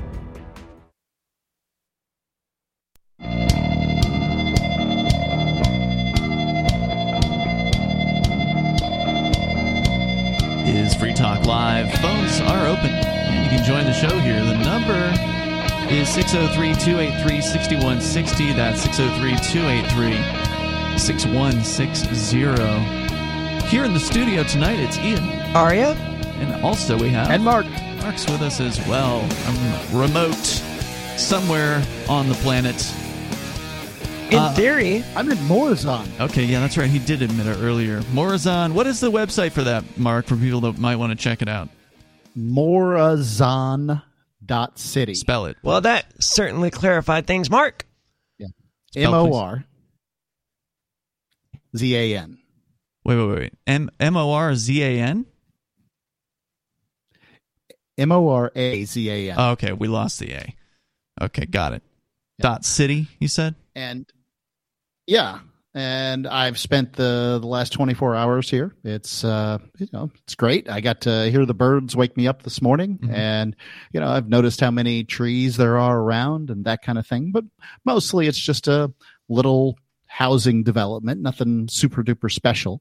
And it's got about 64 units. And honestly i think this is if if you want to live in the freest place in the world um, you know, this is it. And rent is very, very reasonable. You can live here for less than $500 a month with all utilities included. And it's, uh, yeah. So you used to say that Saipan was the freest place in the world. This uh, nope, I did not. I no. never said that. And that's one of the problems with radio is, is that things aren't written down. They're recorded, but not written down. Hmm. What I said was Saipan is the freest place in America. Oh, in America. Okay. So why Yeah. is Morazan the freest place in the world? well, let me know when New Hampshire gets its No, own no, no, set no, no, of, no, uh, no. No, no. This has nothing to do with New Hampshire. What makes Morazan free? Because you're basically Um, saying, you know, to give you a, a different question, that it's like saying Donald Trump is a good president.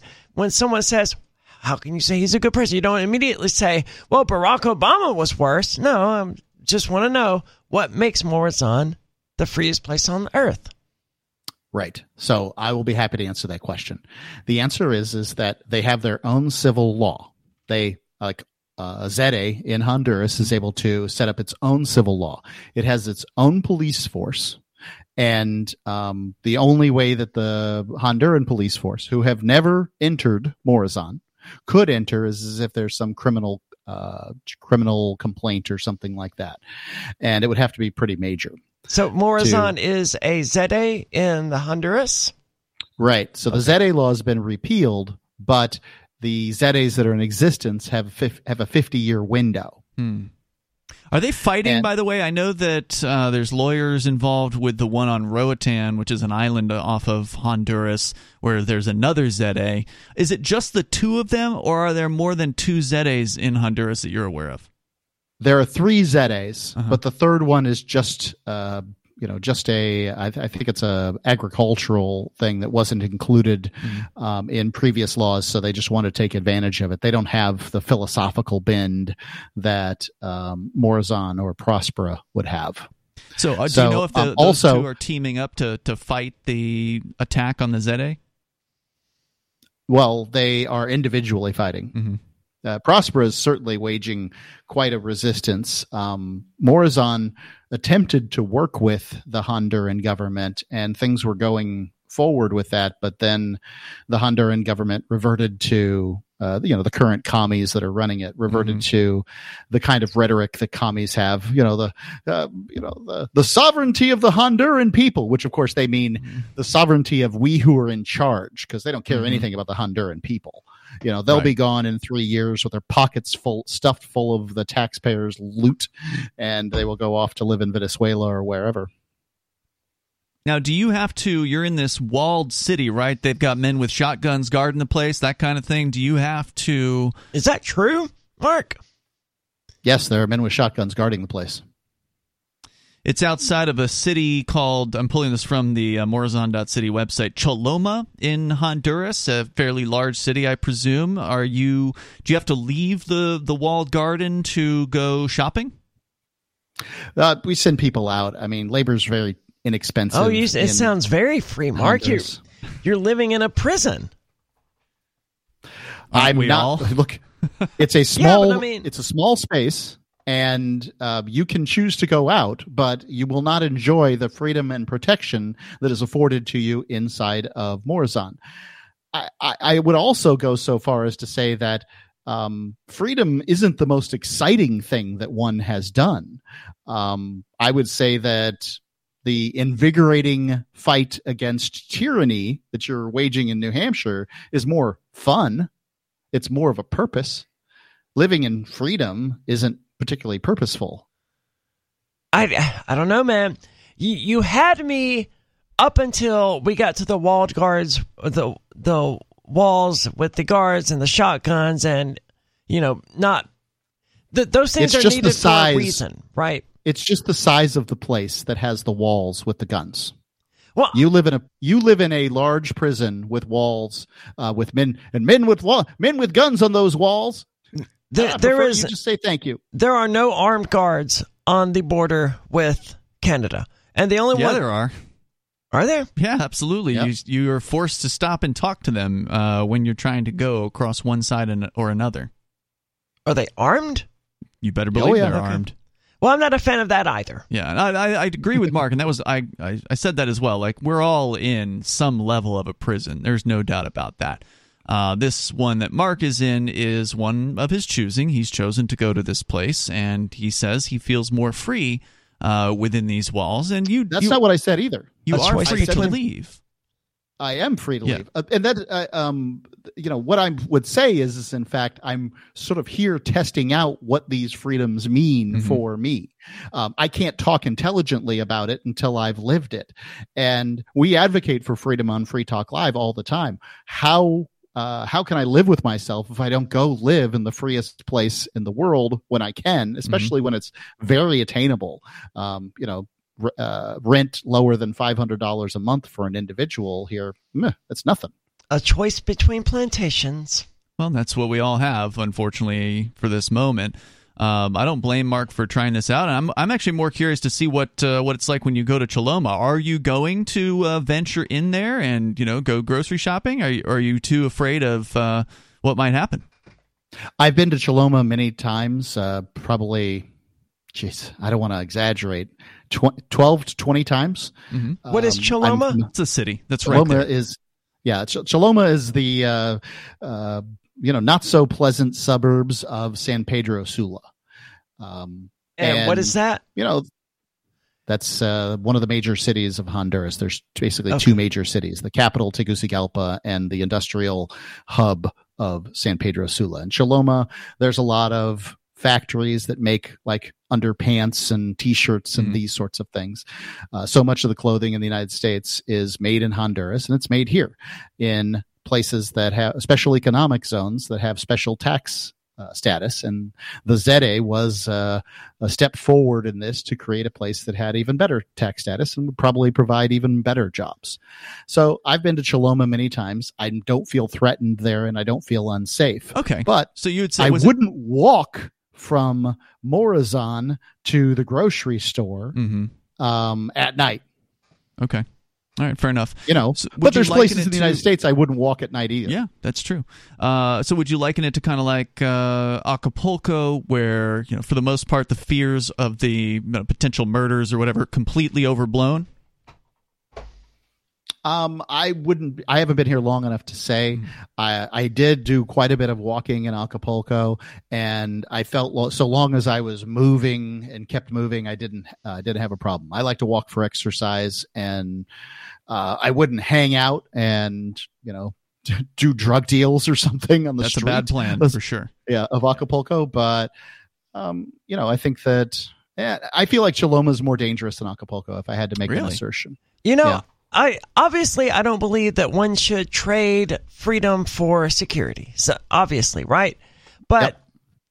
I don't know. Maybe maybe there is. This is something I'm going to have to give some thought to because it is it worth the the freedom that you have with the with the risks that it could entail. I mean, you you're scared to go to. Well, you're not scared. He I don't want to use that word go. Yeah. but you won't go to the grocery store at night because something bad might happen to you. I wouldn't walk there. Right. Okay. You wouldn't walk to the grocery store at night because something bad could happen to you.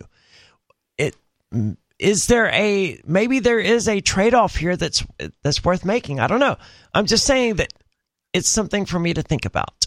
Yeah, I think that so. I you know, I would want everybody to know what they're dealing with before they ever decided to come here. And there's room for you if you decide to come. Uh, right now, currently at Morazan, there are spaces. Is all you have to do is get a hold of me, uh, email me at marketfreetalklive.com, and I'll put you in touch with people that can get you a space if that's what you want to do.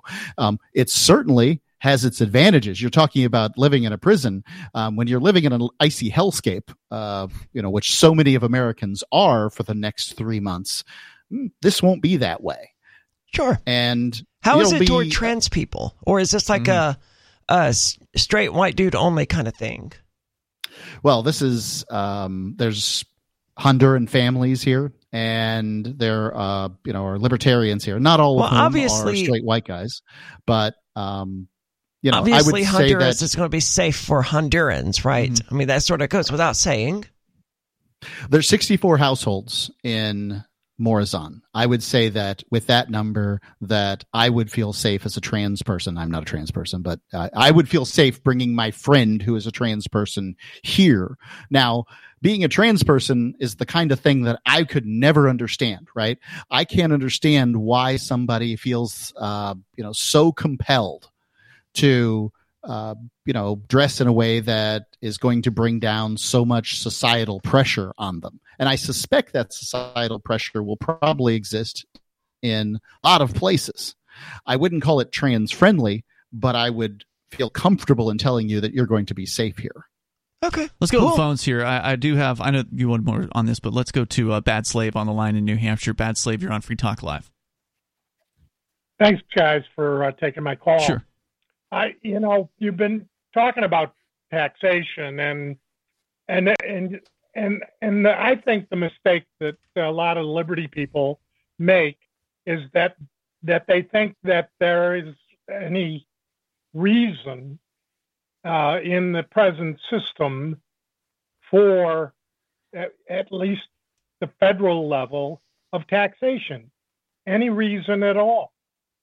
They, you know, the the amount of money that that should be uh, you know accumulated through extortion as it is is uh, supposed to be you know some minuscule amount that uh, you know does the basic 17 functions of the central government. And and and we've got to stop looking at these hordes of of pirates that that that are part of the the swamp or whatever you want to call it, part of the central government.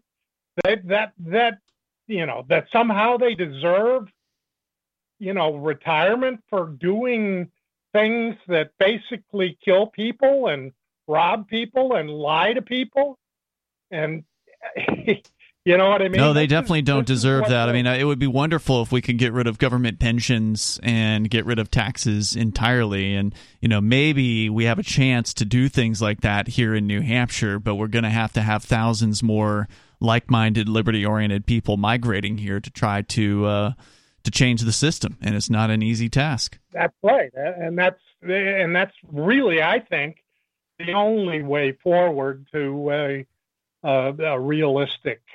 You know, sorry, Mark. I you know I I can't buy your your tin pot.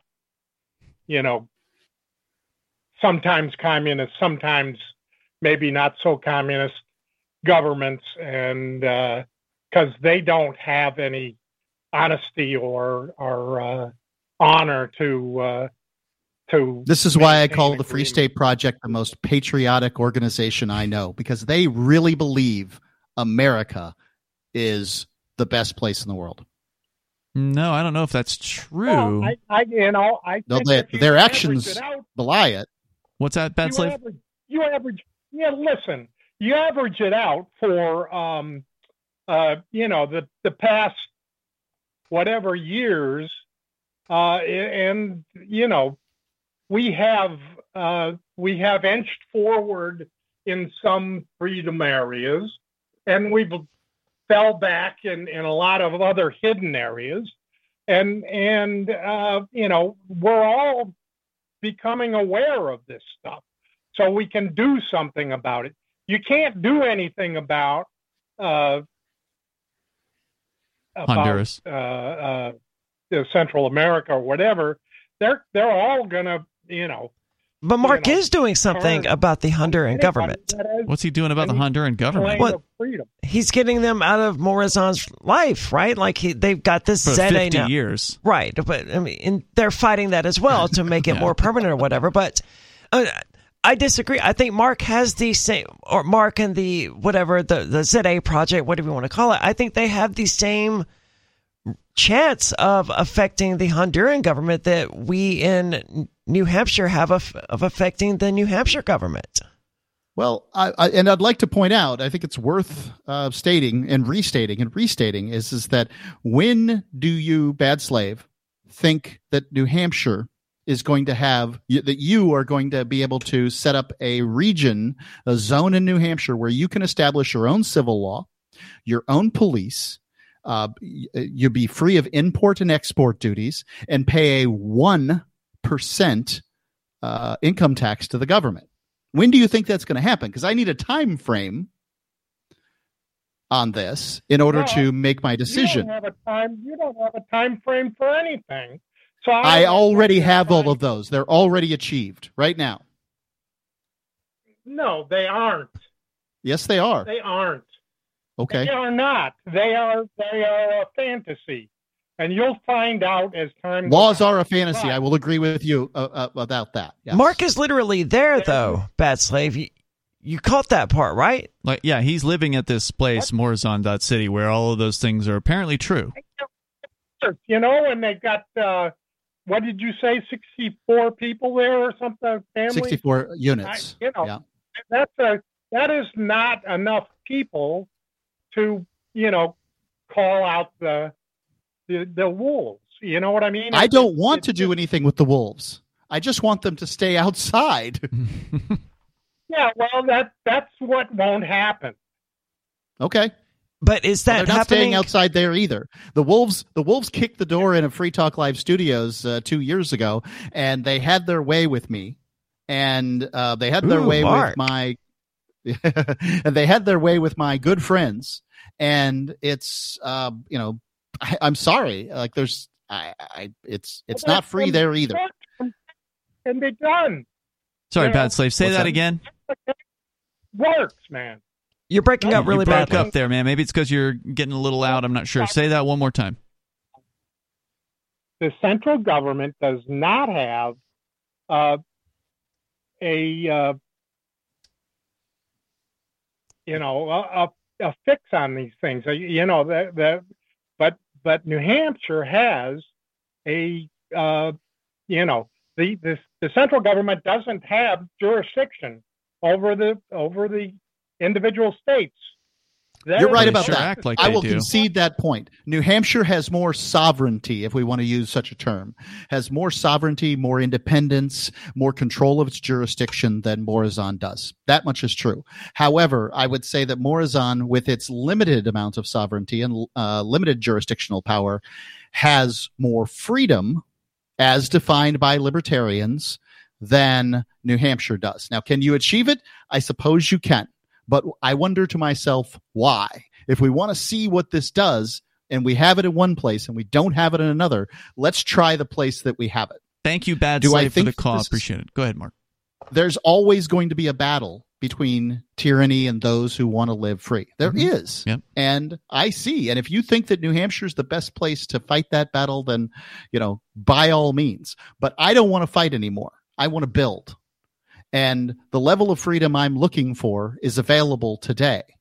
And I just want to build housing and businesses in that area. I think it's a lot easier to put to lay concrete uh, to to lay blocks on top of uh, foundations than it is to fight every day uh, for more freedom.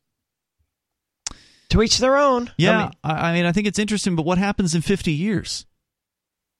I don't know what happens in 50 years. Presumably, in 50 years, a uh, a much larger amount of freedom that I would predict New New Hampshire has either um, will result in a level of prosperity and success on akin to what uh, happened in Hong Kong. It didn't even take 50 years for Hong Kong to show that it was a more prosperous zone than Shenzhen Mhm. across the uh, the Of course, Hong Kong is a little bit larger than the area that you're dealing with, right? Like you said, there's 64 housing units. Does that pretty much max the place out, or could they build another 64 on top of the existing 64 and go up a level?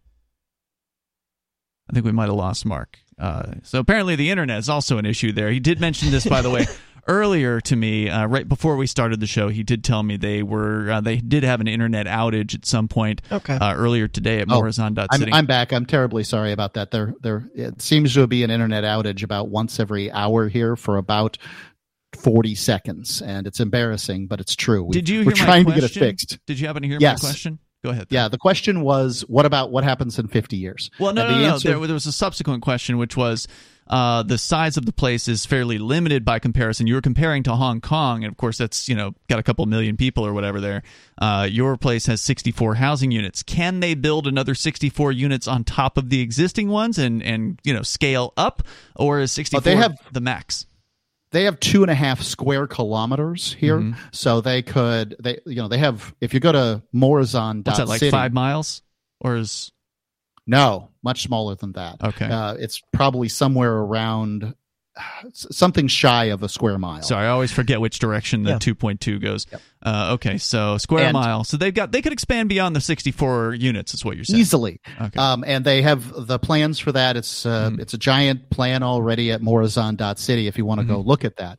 But um, the also the Zede laws at one point included the ability to add um, add land. All a landowner had to do was say, "I want to be part of the Zede," and then the Zede agree that you can be part of the Zede, and then the, they would have to work with the government to change hands of the the deed. But And that's where the sticking point is right now That's been repealed is that completely. currently yeah the currently the government doesn't want to uh, let go of land but there will be a new government in three years Yeah, Okay. and I don't think the 50 years thing is terribly important. And you know, people can say this is short sighted to me, and what, whatever if they want to do that, that's fine. But I, there, there's not a very high chance that I'm going to even be alive in 50 years. Sure, And- but some people have children, right? Like a lot Sure. of people, they want to see more liberty for their offspring Right. and their I, children's I children. completely understand, but I'm not one of them. Sure. I don't have I children. gotcha. I mean, the world could crash and burn in an apocalyptic hellscape in 50 years, and it, it really won't matter to me. I would prefer that not to happen mm-hmm. just for moral and philosophical reasons and whatever, but it's not going to affect me. So, I, if I can achieve liberty in my lifetime and have 100% freedom, I don't care if Hitler comes back from the dead and mm. takes over the universe in 50 years when I'm mm-hmm. dead, mm. right? Maybe that's narcissistic and I think a lot, maybe it is, but a lot of people, they even like somebody like me, I don't have children. I got a vasectomy years ago, 20 years ago or whatever. I'm not planning on on having children, but I do see the value in working towards more freedom just gen- Sure. generally, right? Just for for people that do come later on. I don't mean to say, say that. that. I don't see value in that. Certainly, I don't want. I don't think I would take that trade of okay, you you'll have complete freedom for the rest of your life, but afterward there's no freedom. Mm-hmm. I don't think I would necessarily make that trade, but I'm also not going to base my life around or make any sort of decisions about how to live my life based on what may or may not happen in 50 years. You know, I don't. I, I don't know how to convey what I'm trying to say. I, I kind of get where you're uh, coming from there. Uh, Mark, you are in Morazan.city. That is the website M O R A Z O Z A N? Z-A-N. Z-A-N. M O R A Z A N dot city. For those that are more interested in checking out that as an alternative to trying to change things in the U.S., and I think it's worth looking into because there should be different approaches out there. We're going to continue. There's more coming up here with fem- uh, feminine or female M&Ms. Apparently, there's a new controversy. Aria is going to tell us about it coming up in hour three, and your calls as well.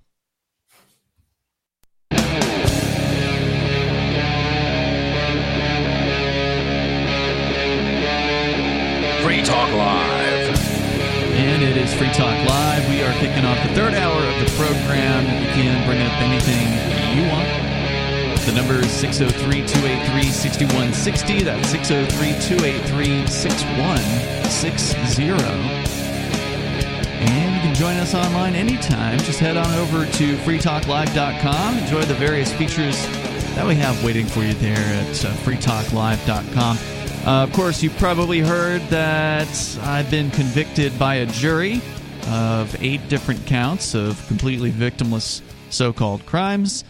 And I'm scheduled to be sentenced on that in April on the 14th. Uh, letters are welcome, and thank you to everyone who has so far uh, written one. Definitely appreciate it. Letters to the judge, to be clear. Right. Uh, his name is Joseph La- LaPlante, and all things considered, he was better uh, better judge than I expected. I'd, I'd heard the horror stories. We talked in detail about the Ross Ulbricht case, where that judge wouldn't even allow the defense to put on a defense, and it was like a totally corrupt situation from top to bottom.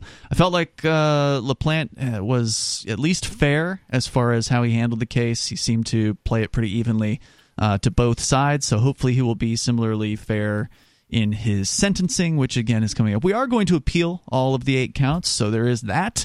Uh, there's a possibility, I would say a, a good possibility, I'll be able to stay out on uh, pending the appeal. So I may not actually have to report to any kind of prison, even if there is a prison sentence uh, given on April 14th. But your letters may assist if for instance you've done something you know that gives your opinion more a little more weight maybe you've worked for the military or some government agency don't forget to mention that uh, in your letter. It certainly doesn't hurt.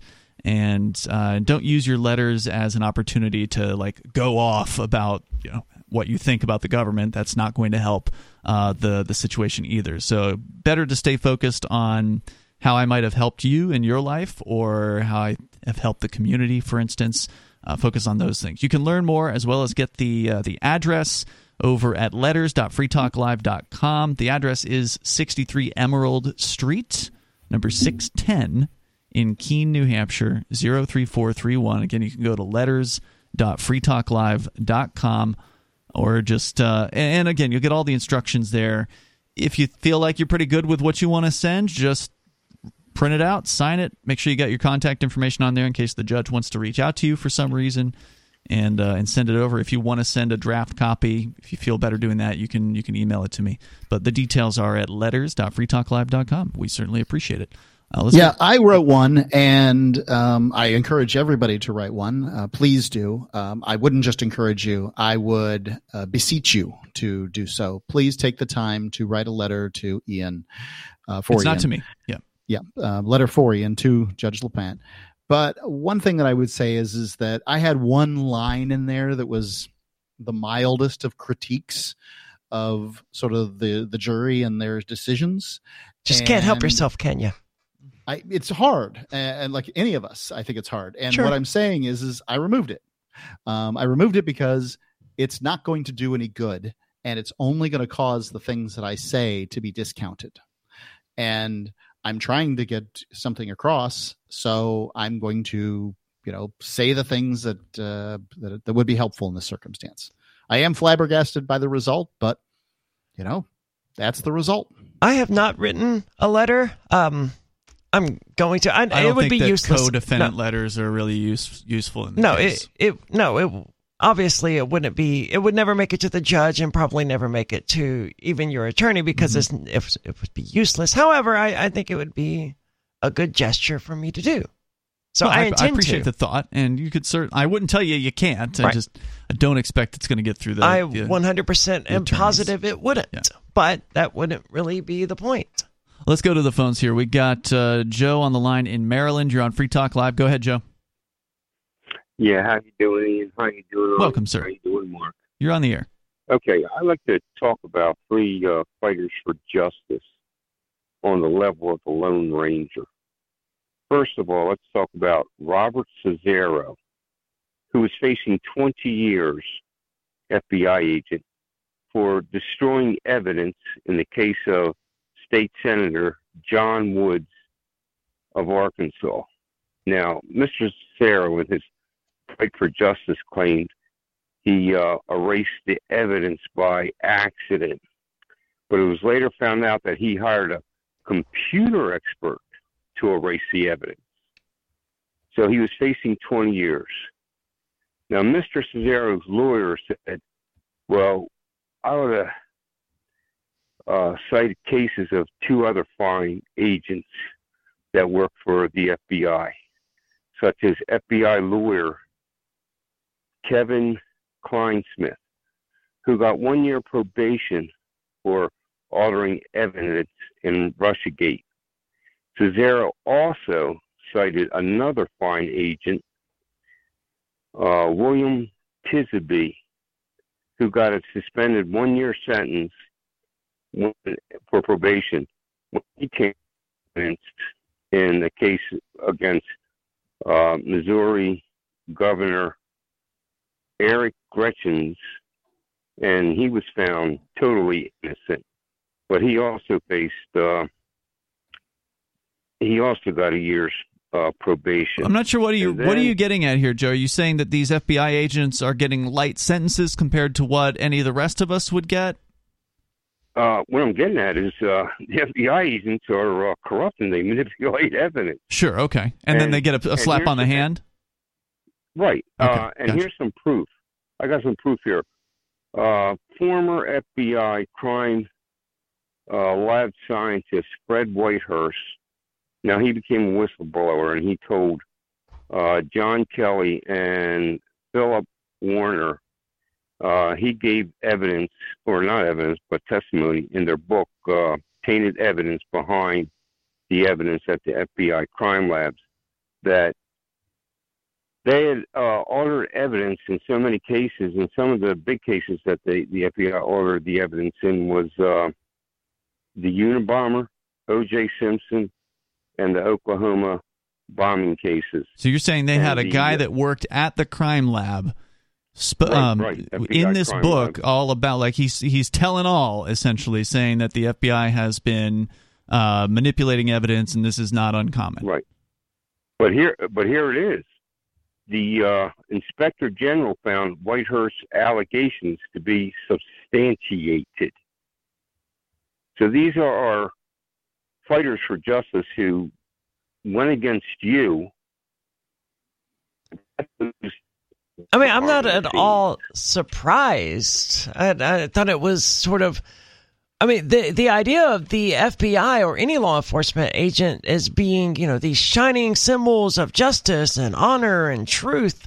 Like, right, like the Lone Ranger, of course. They, they they did everything so well. Well, I don't know anything about the Lone Ranger, but I know that's certainly the mythology that a lot of Americans buy into, especially in regard to the FBI. That you know they're the bravest of the brave and the most honorable among the honorable. But we as libertarians, we know better. They're they're just flesh and blood creatures who want power, they have power, and they abuse that power. That's what happens with people with power. Joe, thanks for the call tonight. Appreciate the story. Uh, the number here is 603 283 6160. Just more, you know, to pile on the already existing tons of, you know, stories about corruption within the FBI. Yeah, it's limitless. Yeah, I mean, we found in uh, in the Crypto Six case under testimony, the head agent in the case, uh, Agent Catherine Thibault, uh, basically got caught in a lie on the stand where she said at one point that there was supposed to be a call out per the warrant to search this property and the call out meant that they would like yell outside or through a megaphone or something like all right we got the place surrounded you got 60 seconds or whatever to you know Right. to come on out and of course the video didn't show any sort of thing like that uh, that Their had call out was a grenade. yeah yeah It showed a call out. It was a man throwing a grenade. I don't think that qualifies, but uh, so then she had to admit later that oh well, she wasn't actually there when they breached the house. She was down the street, so she couldn't testify as to whether or not the call out actually occurred, even though she ins- insisted that it had happened. I mean, how much time are they legally required to give I don't know. before it's not a call out? Because I mean, they can say they, you know, knocked on my door if they want, and Mm-hmm. I don't have. I mean, it's pretty clear from the footage I had that they they didn't do that. But if uh, if they just knocked on my door, said Aria, open up or whatever, and then just immediately battered the door down. Yeah. For, How much time do you get? yeah, and and I wouldn't have woke up anyway because You're it was six sleep. o'clock in the Yeah. morning at an unreasonable hour in the middle Right. of in the middle of winter. All right, so uh, open Well, phones here. I would say this regarding it. Um, it is true. While all, all the things that you say is true, um, I didn't see anything that looked like doctored evidence in this case. I didn't see anything that I thought was, oh, there's a blatant lie or anything like that. I saw the interpretations of the evidence that were incorrect. Mhm. And Certainly. Um, obviously, the jury believed what I consider to be incorrect interpretations of the evidence. But I didn't see anything that I would have considered doctored evidence. Would you, Ian? No, I, I can't say I saw anything uh, doctored. We certainly would have talked about it if uh, if something like that had come up. Certainly, they cherry picked and they took things out of context, and these are probably more the prosecutors than anyone anyone else that did Absolutely. that. Absolutely uh, in order to paint a certain picture that wasn't really true to the jury. But uh, that aside, there's uh, news we can get into here. Aria, you've got a story about the M and M's. Who knew that there were male and female M and M's apparently, and that's causing some controversy. I knew there were male and female M and M's because I remember when they introduced the green M and m Mm-hmm. She was she was very obviously female, right? it's a I mean- can- it's a piece of candy that has like what eyelashes and a female voice. Yeah, they did something. An anthropomorphized piece of candy. Right, which is it says a lot about human beings that we can actually just give it some arbitrary characteristics. Like, I think eyelashes, That's literally it, right? I saw the picture. and maybe she wore high heels or something. But Oh, okay. was Yeah, it? it was the the eyes had sort of eyeshadow on them and were squinty as opposed to the big round male eyes of the yellow M&M and the red M&M. wasn't she like sexualized at the beginning, where or was it? There's something like that going on. There was, there was some, some con- there was a, some previous controversy before this one of some kind of campaign to quote unquote keep the green M&M sexy. yeah, I thought so. and then, like, look, if you're looking at this round piece of candy with bizarre legs and arms and the word sexy, Sexy comes, comes to to mind? mind, Yeah, I I'm concerned about you for many reasons. and yeah, that that I'm still concerned about these people even in this new controversy. Uh, they're not saying the agreement is sexy now. We're moving on from that, but yeah, this is different. it's no less concerning that and I gotta admit, this is this is one of these divisive pieces where Fox News is like, we're outraged and we're led to believe that this is widespread. That hmm. conservatives throughout the United States they're they're outraged and look at them, they're so silly being upset over these M&Ms. The reality is only Fox News cares about this. I I, I sincerely hmm. doubt Yeah. anyone out there is like, how dare they do this to my M&Ms? I really felt like I missed out. You know, like I didn't see any Starbucks uh, coffee cup uh, stories this year. I, I didn't go looking either. I'm sure that somebody wrote one. But, uh, you know, how the Starbucks is out to destroy Christmas and all that sort of thing. This is bread and butter for Fox and this and the and this kind of uh, media ilk. And I, I feel like this is this is my this is what I get. This is what I get for waiting. Is I get this M&M story instead. Sure. Well, so Well, what it is, getting co- it is getting coverage outside of Fox for Yeah, Whether it's but- got the same sort of breathless, oh my god kind of coverage, I don't know. I'm sure it's getting coverage outside. I mean, we're covering it, and we're not Fox News, right? However, I don't think the the average person out there uh, on Facebook or Twitter is actually upset about this. I, I suspect that us talking about these the reaction to it is probably the only actual i don't know how to explain know. that anyway so m&ms is making a statement with its latest candy pack which features an all-female set of characters including purple its newest addition Now, I, I can understand before you go on with the story here, we're going to get into what this statement is, but I can understand the position that this is just candy, okay? Yeah. Do you need to be making a damn political statement with your new bags of candy that are coming out? Can we just keep the candy separate from the politics? Like, I can totally understand that particular uh, perspective here. It's divisive. It's unnecessarily divisive to go essentially go woke, which is I think what they're they're trying to say here. i don't know if it's Well, go ahead mark yeah, I, I my I, it's not the candy. It's the anthropomorphization. So, um, if M&M's decides to make a bunch of candies and anthropomorphize them, and they're all male, then that says something about our society, about uh, the M- M&M Mars company. It says something about a lot of things. Now, I don't know what it says, and you, it's up for interpretation. Maybe what you're saying is, is that violence, i.e., eating candy, is acceptable against males and it's not acceptable against females. Or maybe what it's saying is, is that when you think of a human being, you immediately think of a male, which of course uh, suggests a patriarchal society. I don't know what any of this stuff is, but, But I'm is this willing the place to say, of M&M's Mars Corporation to make a political comment about, you know, why women need to flip the status quo, which is what they're going to say here on the the M&M bags. I mean, it's, I don't know what it's their marketing. I do right? want to And interject, though. It's clearly working. and point out that it whatever it would say about society that you know we anthropomorphized M&Ms and we made them all men, they did that, right? The the two original Mm-hmm. They. M&Ms they were men and they were exclusive of women, and I don't remember any anyone standing around going this is this is exclusive of of women and we- Where's we, the can't women? do we need right? a female M&M. Right. And once But- it once it doesn't became make it- popular, they made the green one female, like the Smurfette of M and M's. There's only Yeah. one. But right? that, but that doesn't mean it says nothing about society that they created two characters to represent M&Ms and they were both men. It says something, as you point out, right?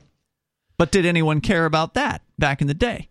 Mm, no, and I'm not saying they should have. I'm just well, saying I didn't some- care about this until the story was brought up either. Um, so now I care a little bit, and uh, that is a benefit to M and M's uh, Mars. Um, it, I it looks guess, like they've but- gotten around the the, the controversy. But are you do you care enough to go and buy the M&Ms? That's the question. Do No. you are you going to go and buy the new supporting women M&Ms package? No, I'm not. Uh, but if I buy M and M's, I wouldn't care what they put on the packaging. It wouldn't matter to me at all. I, I think that companies should take their marketing where they can get it, and this is a unqualified success, in my opinion, uh, for uh, M&M Mars Company. Uh, remember Subaru back, I think it was the 90s, discovered that lesbians preferred their car over other cars, and they, they began to market to lesbians. I don't have a problem with that uh, you know, I mean, by all means, if those are the people buying your cars, then sell to the people, you know, pitch, pitch to the catchers. So, Candy Maker Mars announced that the limited edition all female pack. And the, Limited edition. Collect them all. It's not an all female pack because there aren't genders. M&Ms don't have genders, They're female if they say they are. but they're they're candy. They don't have genders. That's the point, right? What if, It's what so if they made them as candy genitals and then, oh, then they would certainly have genders, right? Yeah. They didn't do that. They haven't I, gone that far I would yet. say no, but that's irrelevant. It, it will include only purple, brown, and green. The Candy's trio of female characters who are upside down on the package to quote celebrate women everywhere who are flipping the status quo. The packs what does are. that even mean? I have no idea, man. They're they're change they're they're flipping the table upside down. I guess It's empowering things. dialogue. It's empowering dialogue to make them look uh, edgy. I guess. Purple, the spokes candy announced last year. What?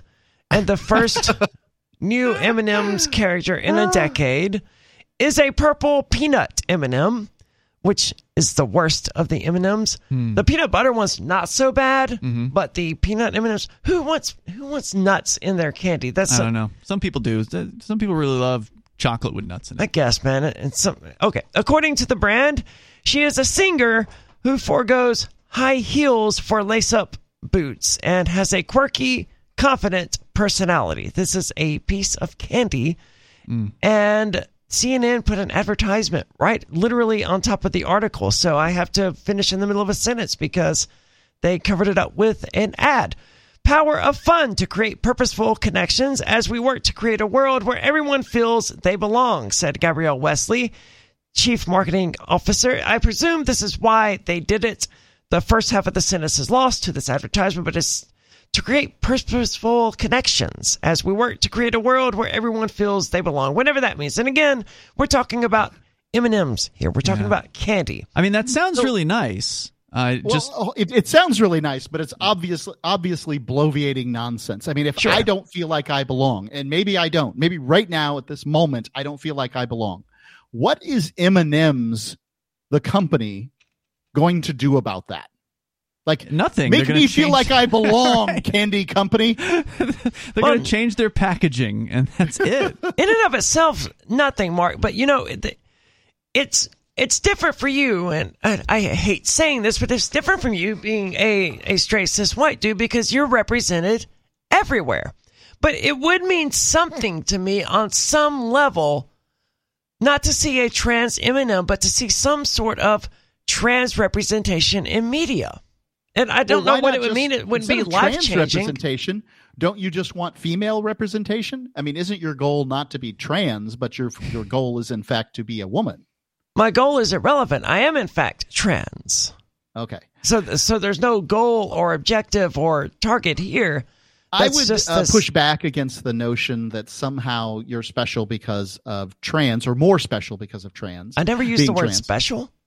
Okay. Well, what I'm saying is, is that you're you're feeling some kind of, um, you know, uh, bolstering of your personality if there's a trans uh, person represented. I'm just saying, where are the ex-convict M and M's? I mean, here I Yeah. am for the last 25 years. I've been an ex-convict, and by the way, I'm discriminated against legally. You know, pretty Mhm. much every other group has, uh, you know, no discrimination is allowed. I'd, um, on the other hand, it's just fine, and they don't have ex-convict M and M's. That's a great point. They don't care about you. You're not going to get your don't. own packaging. I don't feel like I belong. Yeah, and I'm not going to get into the victim Olympics with you, Mark. but the packs come Thank in. God, because you can't win this one. No, he makes a good point. They they clearly are never going to make everybody feel good with their product, right? Like this No, is and I'm not trying to suggest up they would. I, all I wanted to do was make the point that it would mean something on some level. It means something to that little black girl when she sees a black mermaid on Disney. I'm not saying it should or shouldn't, but it means something. It lets her know that, you know, there. I don't know what it lets her know, but it means something. It's special to her. yeah, I really it don't means care about. something a- to me when I see uh, people who have been in trouble with the law manage to turn their lives around and be successful. I've got to say it. It absolutely does Sure. mean that. But um, somebody patronizing me with a piece of candy wouldn't do any good at all. yeah, Um, I really don't care about a black mermaid. You know, you guys can Disney can make their characters whatever they want to make them. But when we're talking about candy trying to act like they're making some sort of global impact for good, and it's just like you guys just want to sell more candy. That's you just think you're going to sell more candy by doing this. That's all this is. There's more coming up.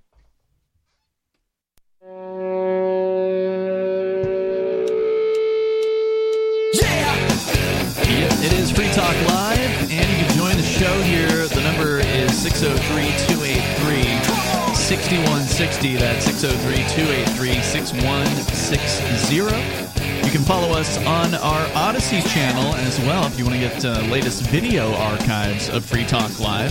You can do that over at video.freetalklive.com.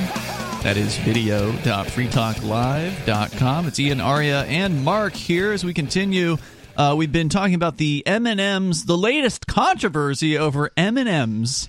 Well, Because- Fox is calling it a controversy, but not like like we talked about. I'm not sure there's any sort of actual I guarantee you there controversy is. here. Absolutely, there is because people get really upset over these sorts of things. I'm not saying I'm upset about it, but you can. I could definitely see conservatives lo- losing their s over this particular thing, and I don't. I don't think they're necessarily wrong from a principled standpoint. I think it's it's silly to get all upset over it. It's just a company taking a political position, but I get the point that they shouldn't.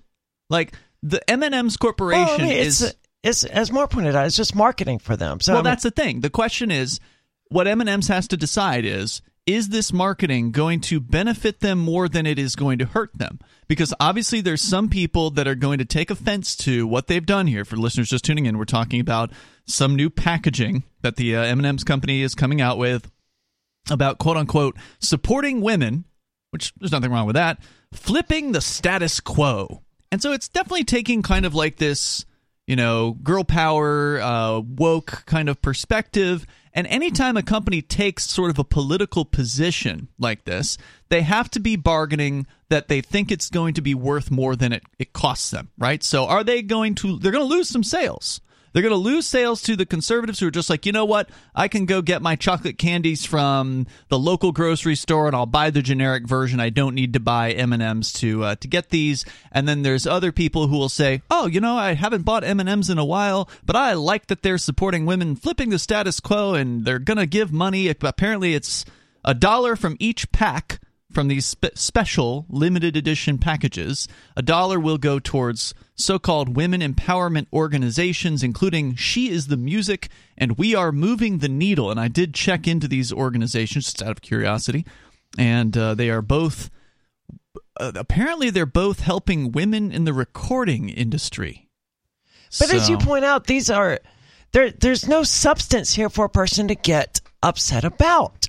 All they did was change the packaging a little bit, and they released a a bag of M and M's that only has three colors in it versus the five colors the or worst whatever. colors, by the way, some of the most boring uh, colors, purple Sure, and but there's not even a flavor standpoint to Yeah. get upset about here because all the M and M's taste the same. It's literally just a color. So I mean, what is there for anyone to be upset about or Well, even happy the- about? They're, they're trotting out the uh, the the whole thing where women in the entertainment industry have to live up to different standards than men do, and that's true.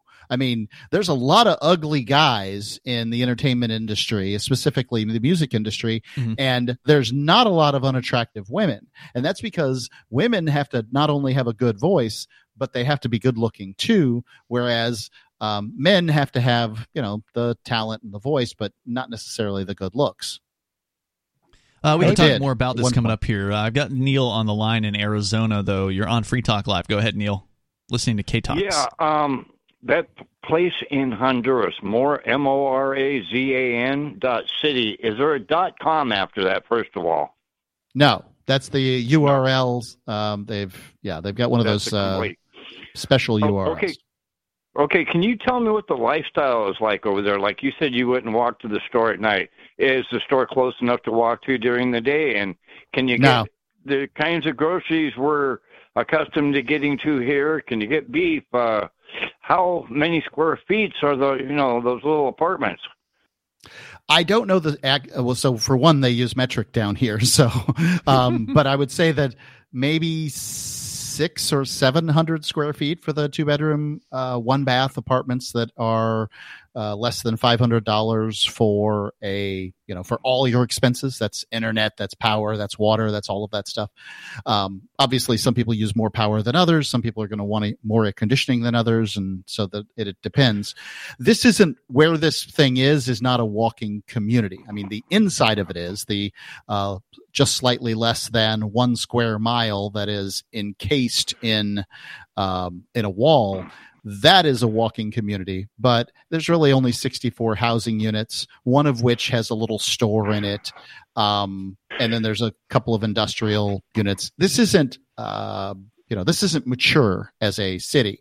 Um, this isn't a So golf when community You go, when you go to the grocery store, do you feel like you're shopping in a third world country? There are high end grocery stores. There are little uh, shacks on the side of the road with fruit. You can get what you want. It, um, you know, I've been to the grocery store and I've seen all kinds of different things, and pretty much everything I want is there. So, um, I it is a third world country, so you are in fact shopping in a third world country. But Okay, um, yeah. mostly the groceries, I would think um, that you know as cheap as delivery is around here, and it's very inexpensive. I would think that it would make more sense to uh, to send somebody to get your stuff in most cases. And and my final question would be: Is it uh, is it anywhere close to a beach? No, no, it's not really at all. Um, I do have a property we're working on for, uh, you know, that's close to a beach, and there's another Zede that's close to a beach, but the property I'm talking about isn't. This is, uh, in my opinion, really just for the hardcore libertarians who want to see what a private city um, would look like, and I think it's very much that, but it's not really intended to be a resort, or it, it's nothing close to a resort. Okay. Okay. Thank you very much. Hey, But if you want to know more about it, you can email me at mark at freetalklive.com. I'll uh, forward you on to somebody who can handle it. And Aria, if you make it on the air here uh, Sunday, I'll be listening. Okay, great. Uh, it would it definitely wouldn't be this Sunday. Like I I work and you know six o'clock or whatever the whatever the time was. I don't have it in front of me at the moment. That's Yeah, it would be uh, it would be after the top of the hour break when we come back at five oh six Sunday time. Uh, Yeah. Ca- uh, California, your- your time. Yeah, yeah. I It's- I work in food service, and that's dinner time, which means uh, you you don't pull off the floor to go make a phone call in the middle of dinner rush. So I just realized I forgot to give that to you. You're referring, Thank you. by the way, Neil, uh, to a trans host of a show out in uh, Needles, California on K Talks. You've uh, sort of given Aria an invitation to reach out, and I did give her that contact information. Neil, thanks for the call tonight. I appreciate it. Uh, the number here, if you want to join us, 603 283 6160. Let's continue here. David is in New Mexico. You're on Free Talk Live. Go ahead, David. That's that's the Miss Rob Hansen show on K Talk or Kotex or whatever it is. All right. And uh, be- be sure to tell Rob hello from David in New Mexico. how are you Um, doing today, David? I'm doing bitching, just bitching, and I'm calling and I'm bitching, just bitching, and then later I'm gonna go out bitching. Speaking of that, I support women too. Stand behind them, give them a big hug from behind, you know, kind of little cup there on each side. That helps, man. Supports them really good. And uh, I wanted to ask Mark Spoken like a single dude. like a single dude that's just out there bitching, just rapping it, racking them up. Oh, racking a wrong word, David. David, what Hey. is, what is, what is with you and the word bitchin'? Oh, that comes from Aria. Aria, because I called to bitch, remember? So I'm bitching. Ah, oh, okay. All right. Yeah. So, what are you calling know, about tonight? actually- you know, bitching. You, you go you go fishing and you go bitching, but bitching's got like three different meanings. You know, I'm I'm doing bitching like Cheech and Chong, and and then I'm calling on the show and I'm bitching, and and then later I'm gonna go out bitching like you go out fishing. You know that? So How about that? I learned Yeah. something tonight, David. yeah, and so I wanted to ask Mark about Honduras, but but there's too many other things. You know, like the reason that lesbians want Subarus is because they got room for their dogs back there. You know, their own and their girlfriend's dogs. That's why you got to have a Subaru. That's the Um, first time I've heard that and- one.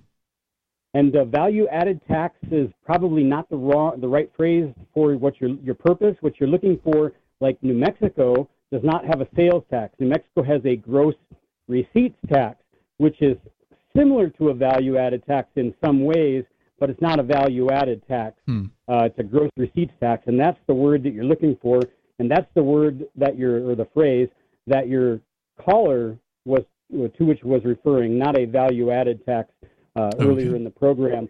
And and I, I would. Well, what is a gross receipts tax? Um, that just means um, uh, every sales is retail. Gross receipts includes people who are not retail. So if a wholesaler sells to a wholesaler B two B, that's taxed um, at the same percent.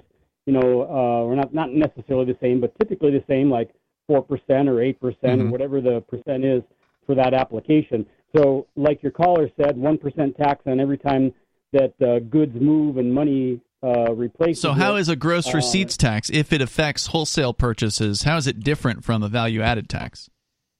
value added tax? You have to add value. A gross receipts, all you have to do is transfer possession. You don't need to add a value to it. Is my understanding, but I am not. Well, you know, once again, I'm not a, uh, a proctologist, an expert in uh, examining uh, So, and rectums. so when you go down there and you buy something at the store as just a person buying down there? something, you get hit with the uh, you, you get hit with the gross receipts tax at the retail level. Yeah.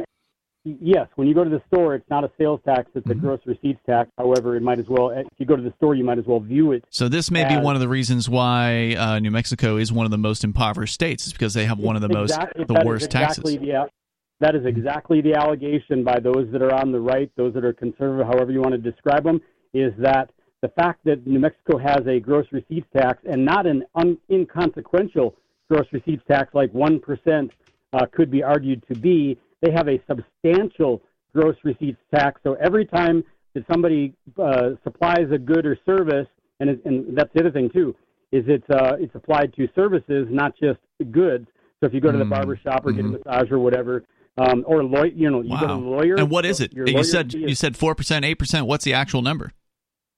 it's like eight percent. It's Wow. like between eight and nine percent. That's crazy. Uh, my, yeah, it's crazy, and that is the exact allegation why business does not come to New Mexico. They can't Mhm. afford it, and so then one has to uh, uh, uh, assume, speculate that the the the state of the, those in the powers that be in the state of New Mexico apparently do not want business, do not want commerce in the state of New Mexico, and and the way that they keep them out is by having a high gross receipts tax. Makes That is sense. the allegation. All right, David, your co- Yeah. your question about Honduras. Go ahead. No, well, um, actually, I'm gonna I'm gonna wait for a different day because th- there's a something else as well. One, uh, two things. One, I wanted to know, uh, Mark, what did you have to do to get your passport back? I never lost it. Oh, really? How, how? Well, explain that to me. How does if one gets convicted of a felony? Was this as in part of the sentencing? Was this a bargaining thing where you never lost your civil rights?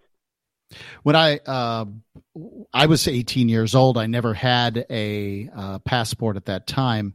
I got out of prison in 1998, and one of the first things I did, like within two months, was go to uh, the county clerk's office and get my passport the first time. Uh, I didn't have to fill out anything special or anything like that. Um, and I went on a cruise with my mom, sort of, sort of a thank, you know, just a celebration. Um, and that was in 1998. I've had this is my third passport that I currently have, and there has never been a question as to whether or not uh, I could have a passport the entire time. So if there's a problem with a felon getting a passport, it's, it's uh, unbeknownst to me. Thank you for the call tonight. I think the the problem comes in with other countries that don't want to allow felons to come in. Uh, Canada, of course, would be an example of that. Japan, Japan. as we learned the hard way for you, Mark, was uh, another example of that. Yeah, the Japan story is still one of the the worst experiences I think I've you know heard of a person encountering. Like, Well, I'll say everything this is uh, uh, Canada was worse than Japan because I sp- actually spent the night in jail in Canada Hmm. for having entered because they had to run me through their little process and officially kick me out. Hmm. Whereas uh, Japan, uh, they they held me in like a little room. They told me I had to sit there, but the door was open, and uh, I went through their little process. Probably didn't take an hour. And then they got you on a flight leaving, basically. quite a violation of your rights. They did steal a half gallon, uh, or they caused me to have to throw away a half gallon of maple syrup that I was bringing for a friend because of their process, which uh, annoyed me to no Did end. Did they actually put it in a garbage can, or did they just say they were going to? I don't know what they did with it. I sincerely hope they took it home. Yeah, I was going to say Um, you know, it's a nice, nice gift for Yeah. somebody. Uh, let's continue here. Sarah's on the line in New Mexico. Go ahead, Sarah. Sarah? Oh, yes. So, yes. Are you with me? Uh huh. Go ahead. Sarah, are you okay? That Oh. was the most deflated, dejected yes I've ever heard from you. It's always yes. This, is- this was a well, I don't know. I just, uh, I was just out of breath. I was walking around. Oh, Sit up too wow. quickly She's again. working. She's walking. So Amy, so uh, you heard that they shot up six um public servants' houses in the last month uh, or uh, since December. Who did? Well, they Okay. they caught a suspect, so they know it, it's the same bullet that shot through all. It's the- it's the same gun, and they Mhm. have a, a suspect, but they're keeping it a secret until they're for sure because it ruins the the detective work, right? So um, Hold on, they so arrested really somebody or they have a suspect? I I I don't I don't know how they do it. They pretty much um they got they got somebody that have they found him with this gun that matches the bullet. So the bullet size and the casing, whatever that. So it's they think it's one guy, but they shot up like six politicians' houses. So, well, Sarah, and- um, it's worth pointing out that you can't just look at a gun and say, "Yep, that matches uh, that bullet," unless you're just talking about a caliber size. Um, Mm-hmm. I mean, if you're doing an actual match, uh, forensics match on a weapon, you need to, you know, test it and try it. It's not something you can just eyeball. And so, I'm curious as to whether or not you're saying that, you know, some guy had a nine millimeter. Well, I, I don't know, but I'm sure She that they know. had witnesses. I mean, they're they You're sure? know this guy.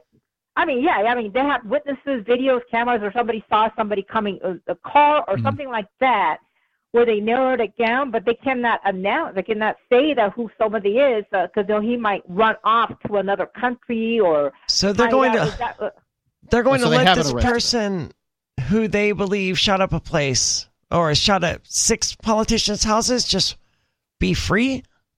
Is that right? Well, I mean, I, I don't know what I don't know what what stage uh, what what stage they're in. Do you think this person did it? like. Yeah, well, they they found a gun that matches the all the bullet hole sizing. So, and then they probably had witnesses, and, and they're asking for more tips. Do you think this person So- did it? She doesn't Well, know I'm, who I'm it is. surprised it's not a group of people. It was just one guy, and then they they didn't shoot anybody. Well, if They it was more than one people, it would have certainly house. been 10 FBI agents. So, or Sarah, where did they find this gun? I, uh, this was on on his premises, so they must have got On whose premises? that they, well, they're not they're not letting people know. So, wait, they nail didn't arrest the guy? I, I don't know how they do this. Do you know I- anything yeah, about she this doesn't know story? anything. Where did you hear this? On the T on the KLB TV news? And Well, so, you know, didn't do a good job the listening, apparently, Yeah, because you, you have no you have no details about this story. What what are you calling Yeah. in to talk about tonight, Sarah? Well, they cannot announce who that person is because he might run off. that doesn't make any get with sense. It, it doesn't No, make it any does sense as to how would they. No, it doesn't. It doesn't make sense. The Like police how, could say that they have a suspect. I don't know why they would telegraph that they have a suspect when they have not yet arrested him. But uh, right, they- she's she's saying though they have the gun that they got from the supposed suspect. It's like, why would you not have made the arrest at that point if you? I I don't know. well, It- if if he's going to run off, he knows they're looking into him if they took his gun to test it. Um, Yeah. So Right. you know, So you would think they would have revealing his arrested name. him. I think that revealing is. I, I don't think they should reveal his name until, at the very least, they're willing to arrest the guy. Because remember, in this country, we still presume innocence until Yeah. a jury finds a person guilty. That's why I asked Sarah if she thinks this person did it because even though she knows nothing about this case, I'm positive that Sarah would say yes, she thinks this person's Mm, guilty. She is that kind of person. Thank you, Sarah, for the call tonight. I definitely appreciate it. Uh, the number again, 603 283 6160. It's so bizarre how Sarah repeatedly calls in to talk about stories and she doesn't know the first thing about the story that she wants to talk about. But we do know about M&Ms. And we, we, do. know I've about- been eating some M and M's in the last few days. I've been on a chocolate thing. It's Oh, to do with depression and dopamine and serotonin, all that crap. Wait, you- have you? Did you read the story that says that um, almost all the dark chocolate out there, and all milk chocolate has dark chocolate in it. That's how it got to be milk chocolate. Um, has heavy metals. It's worth it. what are the heavy metals supposed to do, Mark? What's like the, the, the bad part about that? Well, um, all I can tell you is, is that there's no safe amount of lead, Mhm. and um, lead's not uncommon in many of the sort of countries where uh, they Mhm. grow cacao. and that's what, of course, the ingredient is to chocolate. So it can, you know, it's combusted in the uh, the lead gasoline is combusted in the car, and it goes up in the atmosphere, falls down onto the ground, and then is drawn up into the these uh, plants. Hmm.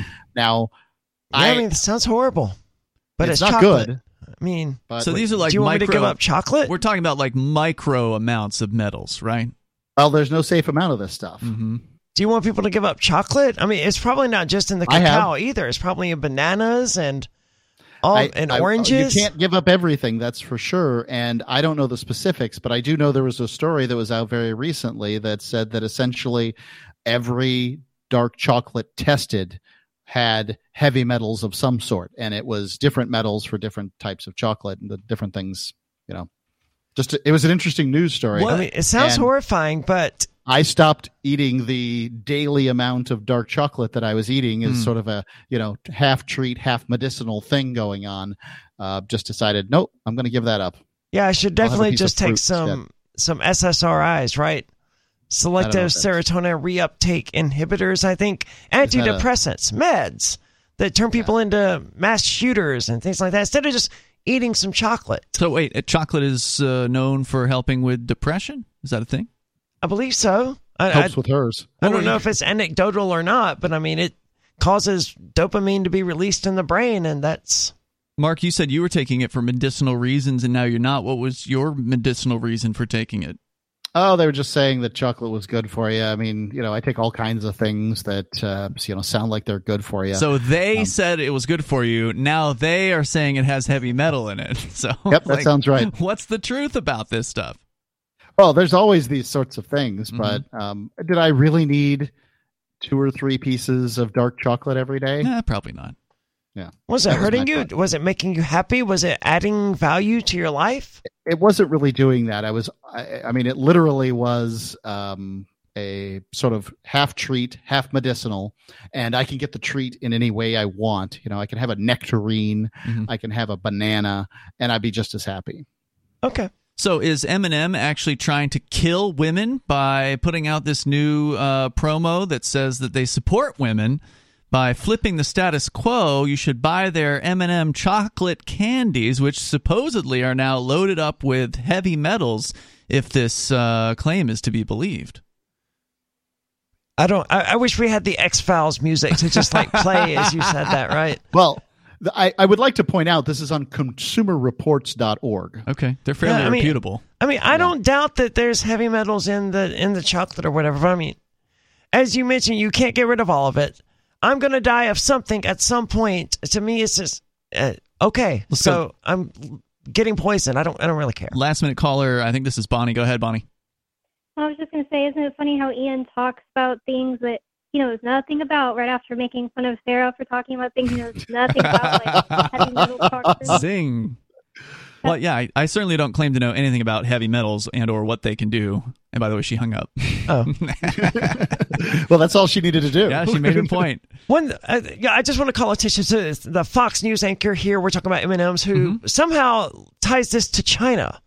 I think that makes China say, "Oh, good, keep focusing on that. Keep focusing on giving people their own color M&Ms while we take over all of the mineral deposits in the entire world." These people are nuts, man. Wow. They Yeah. sound like they need some chocolate. Calm down, Right. have some chocolate. Chill out. All right, out of time for tonight. Back tomorrow. You can join us online between now and then over at freetalklive.com. And Mark is over there at morazan.city, M O R A Z A N dot city. We'll see you tomorrow. On Free Talk Live, we're bringing people to the ideas of liberty every day. From wrestling superstars like Glenn Jacobs. you guys really are having an impact, I believe. Like I said, uh, a lot of where I am now is due to listening to Free Talk Live. You changed my mind on some very important issues years ago. To random people tuning in on the radio. I was kind of stuck in the left right paradigm. I heard your show by chance on a Saturday night. From there, I went on, joined the Free State Project, and become an amplifier. So, I mean, that's really the reason why I amp is uh, because I know that if it wasn't for you guys being on as many stations as you are, I never would have found the ideas of liberty. You can help more people hear the message of liberty by joining Free Talk Live's AMPS program on Patreon for as little as $5 a month. and you'll get access to special perks. Visit amps.freetalklive.com, amps.freetalklive.com.